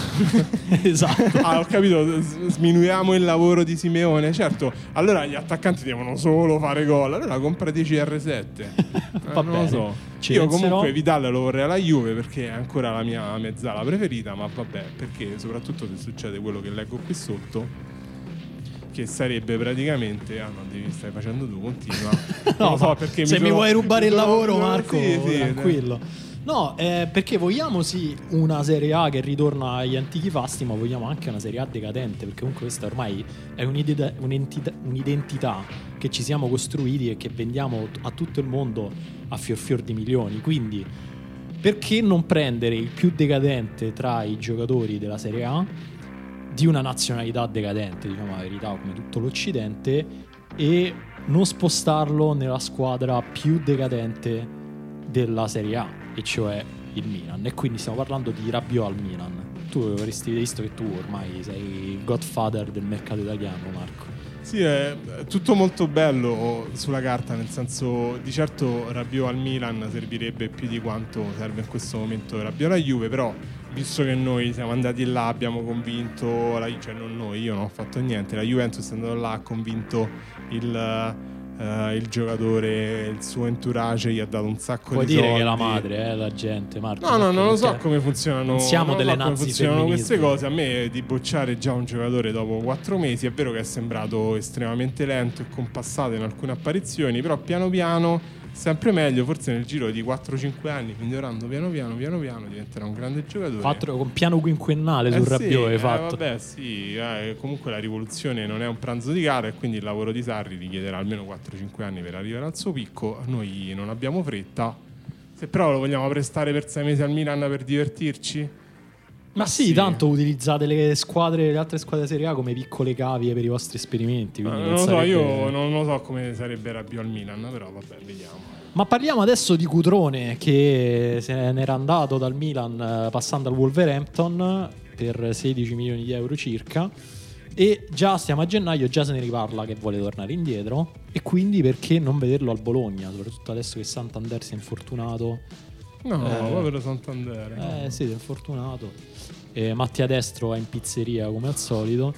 E, mm, certo, cioè, dovrebbe battere la concorrenza di Palasio, però un, un- attaccante con la fame di Cutrone ce la può fare, no? No, vabbè, Cutrone è esattamente quello che serve al Bologna, cioè un finalizzatore affidabile con la cazzimma.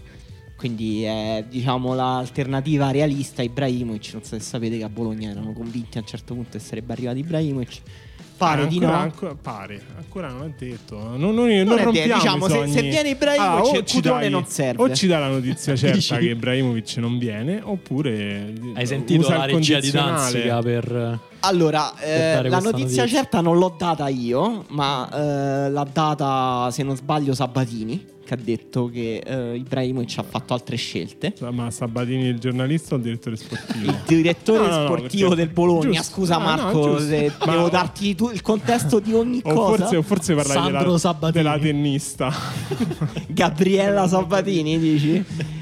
Giannelli Sabatini. quindi, quindi a questo punto Cru- Non verrà da noi, ha detto, non verrà da noi, ha fatto altre scelte. Cutrone, diciamo, se non puoi permetterti Ibrahimovic, metti... Un step successivo è subito Cutrone. sai, subito altrimenti, sai altrimenti a chi servirebbe Cutrone? Al Milan. Ci sto un attimo... Mi hai un po' spezzato il cuore. No, comunque no, no, non serve. Non, non è vero, non è vero. non Eh, serve era troppo una Milan, non serve al Eh, Milan. Insomma, Invece quest'ultimo nome, che quest'ultimo possibile scambio che avete messo, io non lo leggo. Mi dispiace, Ah, ma non lo leggo. Questa l'ho- è una l'ho messo provocazione. Io, me la prendo io È la una paternità di provocazione. questa cosa che Non è eh, Pure Art, che è Giampaolo Pazzini alla Lazio. Perfection. esatto. Pazzini, ricordiamolo, attaccante che scucì uno scudetto praticamente già cucito sul petto dei giocatori della Roma in un Sandoria Roma del 2010, mi pare.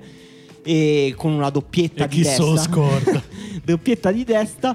Per quella doppietta fu premiato dai tifosi della Lazio con una targa di riconoscenza. E Mi a- gira la testa. alla Lazio, diciamo, si dice sempre se serva un eh, vice immobile, in realtà poi l'hanno trovato perché Caicedo diventa più forte ogni giorno, ogni ora, ogni minuto che passa. Però diciamo Caicedo fa anche un grande lavoro sporco, Pazzini è uno lo metti in area di rigore, su 5 cross ne segna 3. Alla Lazio serve sempre uno così. Sì, gli serve anche un grande esponente della White Power, no? Pazzini, quindi... No, questo non è vero. Dove No. no. questa cosa?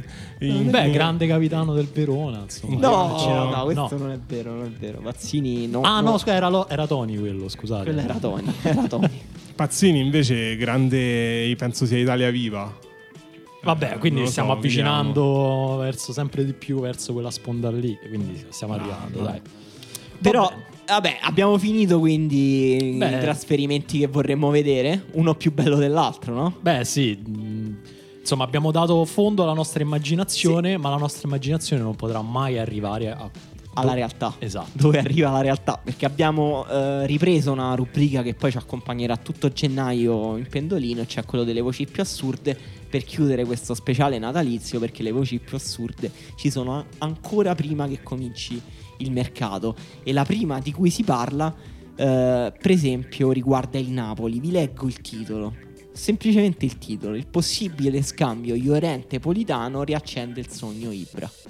Sì, il titolo è bellissimo perché ti chiedi ma perché? Ma, qua- Ma il sogno Ibra per chi? Per il Napoli, per l'Inter? Sì, per il Napoli. Politano? Non lo so. Perché poi io ho letto il pezzo, bellissimo, ve lo consiglio, per una lettura prima di andare a dormire. E praticamente l'idea è il Napoli prende, cioè si libera di Llorente, quindi si libera lo slot della prima punta, prende un'ala e quindi può fare entrare Ibra che si prenderebbe il posto Quindi- di Llorente. Tac. Tac, tutto gira.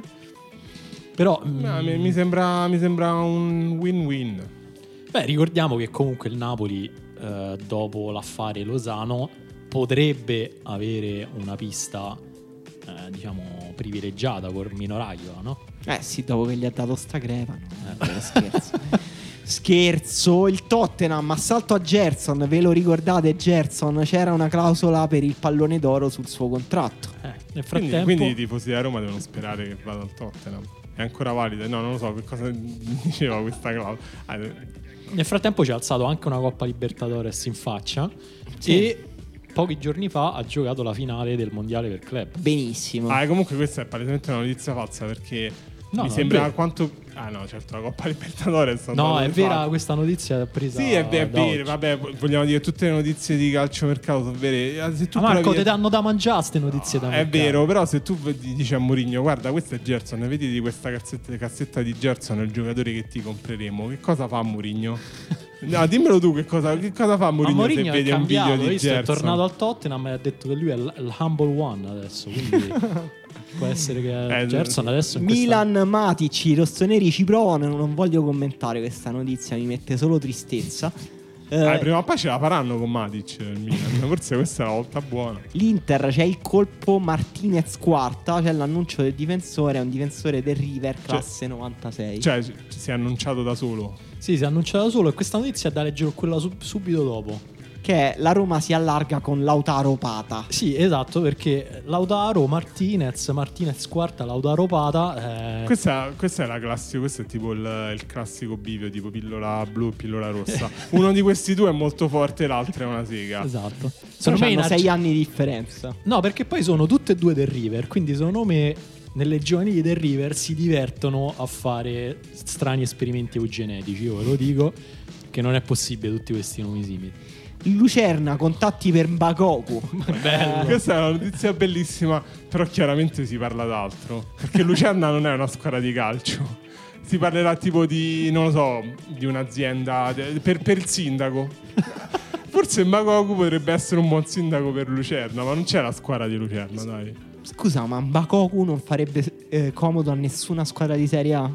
Cioè la SPAL non farebbe comodo un Bakoku vicino a Petagna? Secondo me pure a Lecce potrebbe far comodo. Mamma mia, fortissimo. Eh, Quando è stato in Serie A a me non è dispiaciuto col Carpi in Bakoku. E il Napoli, il Besiktas tenta l'assalto per Elmas. Questa è una notizia strana visto che Elmas insomma è il futuro del Napoli. Il Napoli ha pagato parecchio, ieri ha segnato. Perché dovrebbe andare al Besiktas? Non lo so, poi tra l'altro tornando nella squadra che non è sua, lui veniva al Fenerbahce, insomma. L'Atalanta cerca un terzino, spunta il nome di Terzic della Fiorentina. Questo è veramente assurdo perché nemmeno la Fiorentina sanno chi è Terzic, non capisco perché l'Atalanta che sta andando a vincere la Champions League si dovrebbe Anche- prendere Questo Terzic. è, questo è il grande segreto dell'Atalanta che vede delle cose che noi non vediamo. Vero, perché se, se dovesse comprare Terzic, sicuramente sarà tipo il nuovo Gosens. Vi consiglio di vedere qual è il primo link che compare quando scrivete Terzic Fiorentina su Google. Eh, non ve lo dico perché Io so già che cos'è perché avevo scritto di Terzic per, per i giocatori da prendere a uno al fantacalcio. È stata una grande scelta la mia. Però molto bella. Se va all'Atalanta e diventa titolare, tu intanto Tra l'altro, quella lista c'erano diverse svolte effettive, sì. no? Dimmene una, dimmene solo una, dai, fammi sognare. Ehm, Ghiglione, comunque a uno. Poi c'era qualcuno fortissimo che avevo messo. Con Bullà, forse. O Ramani. No, avevo messo uno molto peggio e non dico perché non ho il coraggio. Gunther. Ah, Emperor avevi No, messo. No, Eh, che schifo. il vabbè. grande Emperor. Questa parte la tagliamo, chiediamo a di tagliarla. Ozila al Fenerbahce, è tutto vero grazie ad Erdogan. Dario, tu che sei esperto di cose turche. Eh sì, perché Osil, insomma, uomo molto vicino al regime, Erdogan gli ha fatto da padrino al matrimonio. Insomma, Osil ormai è ai margini dell'Arsenal, poi dopo questa uscita sugli, sugli uiguri, insomma, sarà ancora più ai margini. Quindi Ma è da mesi ormai che girano diversi rumor su Osil che dovrebbe tornare in Turchia e quindi perché non a Fenerbahce, una delle più grandi squadre di Turchia. insomma. Fiorentina, il mercato comincia da Zazza. Pensa dove finisce se comincia da Zaza. La Fiorentina, diciamo, Montella ha preparato il terreno per Iachini. Ha messo questo 3-5-2, adesso arriva Zazza a gennaio. Tutto pressing, transizioni lunghe, tristezza. Sì. Mi dispiace per Ribery che dovrà essere allenato da, da Iachini nei prossimi sei mesi. No, ma Iachini, grande, grande allenatore da salvezza, eh, te, la, te la aggiusta sempre la squadra. Iachini. Sì, Ribery proprio non è invece proprio il giocatore da salvezza, diciamo. No, eh, sì, esatto, è più triste quello che dovrà giocarsi la salvezza in Serie A. Ribery, quello è triste. Paquetà, Paris Saint Germain si può, ma non meno di 31,5 milioni di euro, che credo sia la quota d'ammortamento di Paquetà in questo momento. Addirittura. Beh, Eh sì, perché hanno pagato 35, mi se non pare, un anno un fa. anno fa. Sì, beh, per- mm, questa cosa io non ho capito perché, cioè Paquetà proprio adesso che è scomparso totalmente dai titolari del Milan, adesso il PSG si è convinto. Eh, perché al PSG c'è Leonardo che credo debba qualcosa al Milan. Aia, Proprio questa lui. Que- è, questa è, questa è peggio una di- brutta illazione. Questa è peggio Emanuele. di quella sul doping dell'Atalanta. Io adesso non so cosa volevi dire con questa Eh. Ma l'ha, l'ha detto lui, c'è un virgolettato. Ma no, ha ma detto, sono in debito col Milan. Eh, eh. Eh, ma tu ti riferivi a qualcosa di specifico che infatti. tu sai, non vuoi dire. Ma vabbè, possiamo pure andare avanti. Ma no, ma per- in realtà è perché è così che si fa il, il giornalismo. mercato degli avvoltoi. Quando la preda è in difficoltà, tu vai là e la acchiappi. Che la prendi al co- Se Paquetà stava giocando bene, diceva io ho 31 milioni e mezzo di euro, non te lo do. No, ma perché poi tra l'altro pare che il PSG stia per vendere Paredes, quindi devono sostituire un centrocampista molle, pigro e sfaccendato con un altro. Che inizia con la P. Esatto. Questa cosa. La Roma intanto attende proprio oggi un'offerta per Florenzi dal Valencia. È la classica offerta del 23 dicembre che comunque ti deve fare. Eh, Quest'ora sì. l'avranno già fatta. Eh sì, infatti è già No, vecchia questa Non lo so, no, secondo me in Spagna non, cioè, a quest'ora si dovranno appena pranzato. Può raccogliere l'eredità di Amedeo Carboni al Valencia. Bello, Sì. bello. Bella. Questa, come ti è venuta in mente sta cosa? Leggenda del Valencia, Sì, leggenda sì. della Roma, tutte e due terzini. Eh, scusate, a proposito di Roma, scusate, quando leggo questo nome mi sento un po' male. Perché mi viene subito in mente, sento un, che mi sale da- dalla pancia il narghilè. Eh, Steven Zonzi, eh, che al Galatasaray ha litigato con tutti, potrebbe finire all'Everton di Carletto Ancelotti. Sì, Ancelotti che all'arrivo all'Everton ha detto sì, la mia presenza ha sempre aiutato a portare i grandi campioni e il giorno dopo ci ritroviamo questa, questa mh, eh, indiscrezione di mercato, quindi grazie Ah, io ho un po' di rispetto per Enzonzi che comunque è legato alla storia di Pendolino, non racconteremo come, ma c'è un legame tra Pendolino e Enzonzi. Andiamo avanti, magari il campionato dove rilanciarsi è il campionato, è la Premier. Tra l'altro Eh, lui, ha già fatto avuto sì, bene in Premier col Blackburn. sì, benino diciamo, benino. Come Benino? Benino, Che dai. senso Benino? È un fenomeno. Mm, Beh, Vabbè, non- secondo me non aveva fatto così bene, bene, bene. Va bene, va bene. Eh, Bologna intanto, in attesa di Ibra, in attesa di Cutrone, intanto in giornata contatti per Vignato del Chievo Verona. Quale Vignato? Emanuel, uno dei due leggendari fratelli Vignato. Sì, i fratelli Vignato che stanno diventando un po' gli Olli e Benji di Pendolino. perché cioè, se ne parla sempre come dei fenomeni pazzeschi, noi non li vediamo mai. Cioè, secondo me tra dieci anni staremo ancora qui con Pendolino, con Vignato, che, i fratelli Vignato che potrebbero andare in qualche squadra di bassa Ma serie A. perché quello è il segreto, tu lo devi nascondere, le cose più preziose vanno Ma, nascoste. ma chi sei, Duccio di Boris? E chiudiamo con la nostra squadra del cuore. Sapete qual è la nostra squadra del cuore? La squadra del nostro presidente, Presidente. il Monza. Eh, il Monza sogna Abate. Eh, è la carta di Galiani per questo mercato di gennaio. Bellissimo. Speriamo, io ho delle piccole partecipazioni nel mondo, quindi mi farebbe piacere. Eh, Abate mi sembra un ottimo nome per, per la cavalcata verso la B. Il Monza che sta volando. Sta volando. In, eh, volete sapere in che posizione è? Nel girone A è primo a 46 punti, 10 punti sopra il Pontedera. Vabbè. Diciamo, il Monza si sarebbe ehm, diciamo sarebbe stato promosso anche in Serie B verso, verso la Serie A. Con il presidente si vola sempre, è un certificato di qualità, ma noi già lo sapevamo d'altra parte. Tra l'altro una menzione al Benevento che in Serie B, eh, appunto una squadra a noi cara perché ha fatto uno dei campionati di calciomercati più incredibili della storia del, del, del calciomercato, è primo in Serie B a 9 punti dalla seconda con 8 gol subiti in 17 partite. La magia del ciolo Simone Inzaghi e Filippo Inzaghi, scusate. Mi- oggi è una giornata difficile, scusate. E con questo, cioè, sul eh, i lapsus di Emanuele, direi che possiamo chiudere questo speciale natalizio di Pendolino. E siete contenti? Siete contenti che sta tornando il calciomercato? Contentissimo, sono anche contento di aver registrato questa puntata. Spero i nostri ascoltatori l'ascolteranno prima di andare a cena il 24. Sarebbe bellissimo arrivare al momento clou delle feste con le nostre voci. Non lo so, io Non lo so, non credo, Non lo so, infatti stavo parlando per me, io mi riascolterò perché sono un sadico però. Sì, comportatevi durante queste feste come il DS del Benevento, cercate di prendere qualsiasi occasione vi capita fra le mani. E niente. Sì, no, mh, dobbiamo dire due parole ancora su eh, chi ci ha mandato dei soldi via PayPal. Eh, grazie, siete completamente pazzi. eh, però Tra l'altro come eh, non vi dirò fatto? perché questa puntata esiste grazie a voi, perché non è vero, l'avremmo fatta uguale. Questa stagione di Pendolino l'avremmo fatta uguale, non ci servivano davvero degli sponsor. Però, insomma, avete dimostrato il vostro amore con, eh, mandandoci degli euro su PayPal. Questa cosa è sinceramente incredibile. Abbiamo comprato un sacco di goleador grazie a quegli euro. È vero, no, io non so niente di questa cosa, ne parleremo dopo. Però se siete, se siete invece, però se siete davvero degli sponsor, che ne so, metti che c'è uno di voi è un calciatore e vuole rilanciare la sua carriera, ci scriva e possiamo fargli pubblicità. No, questa, sì. questa cosa è brutta, questa cosa è un risvolto brutto eh, del calciomercato che io non approfondirei. Ah, metti che Mbagoku ci scrive. A Bakoku io questo piacere glielo faccio senza soldi. È vero, è vero, noi possiamo farlo anche senza soldi, eh, ne discutiamo. Eh, dipende, se in Bakoku sei molto simpatico, sì, se sei Udrone è un altro discorso, vediamo. Comunque presentate le vostre offerte, poi noi le valuteremo, abbiamo una commissione apposta.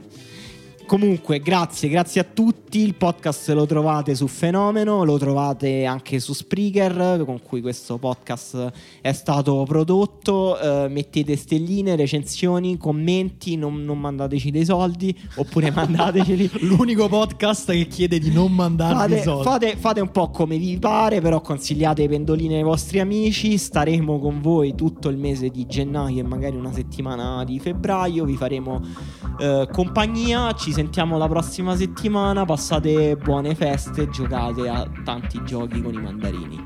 Ciao. Ciao. Ciao.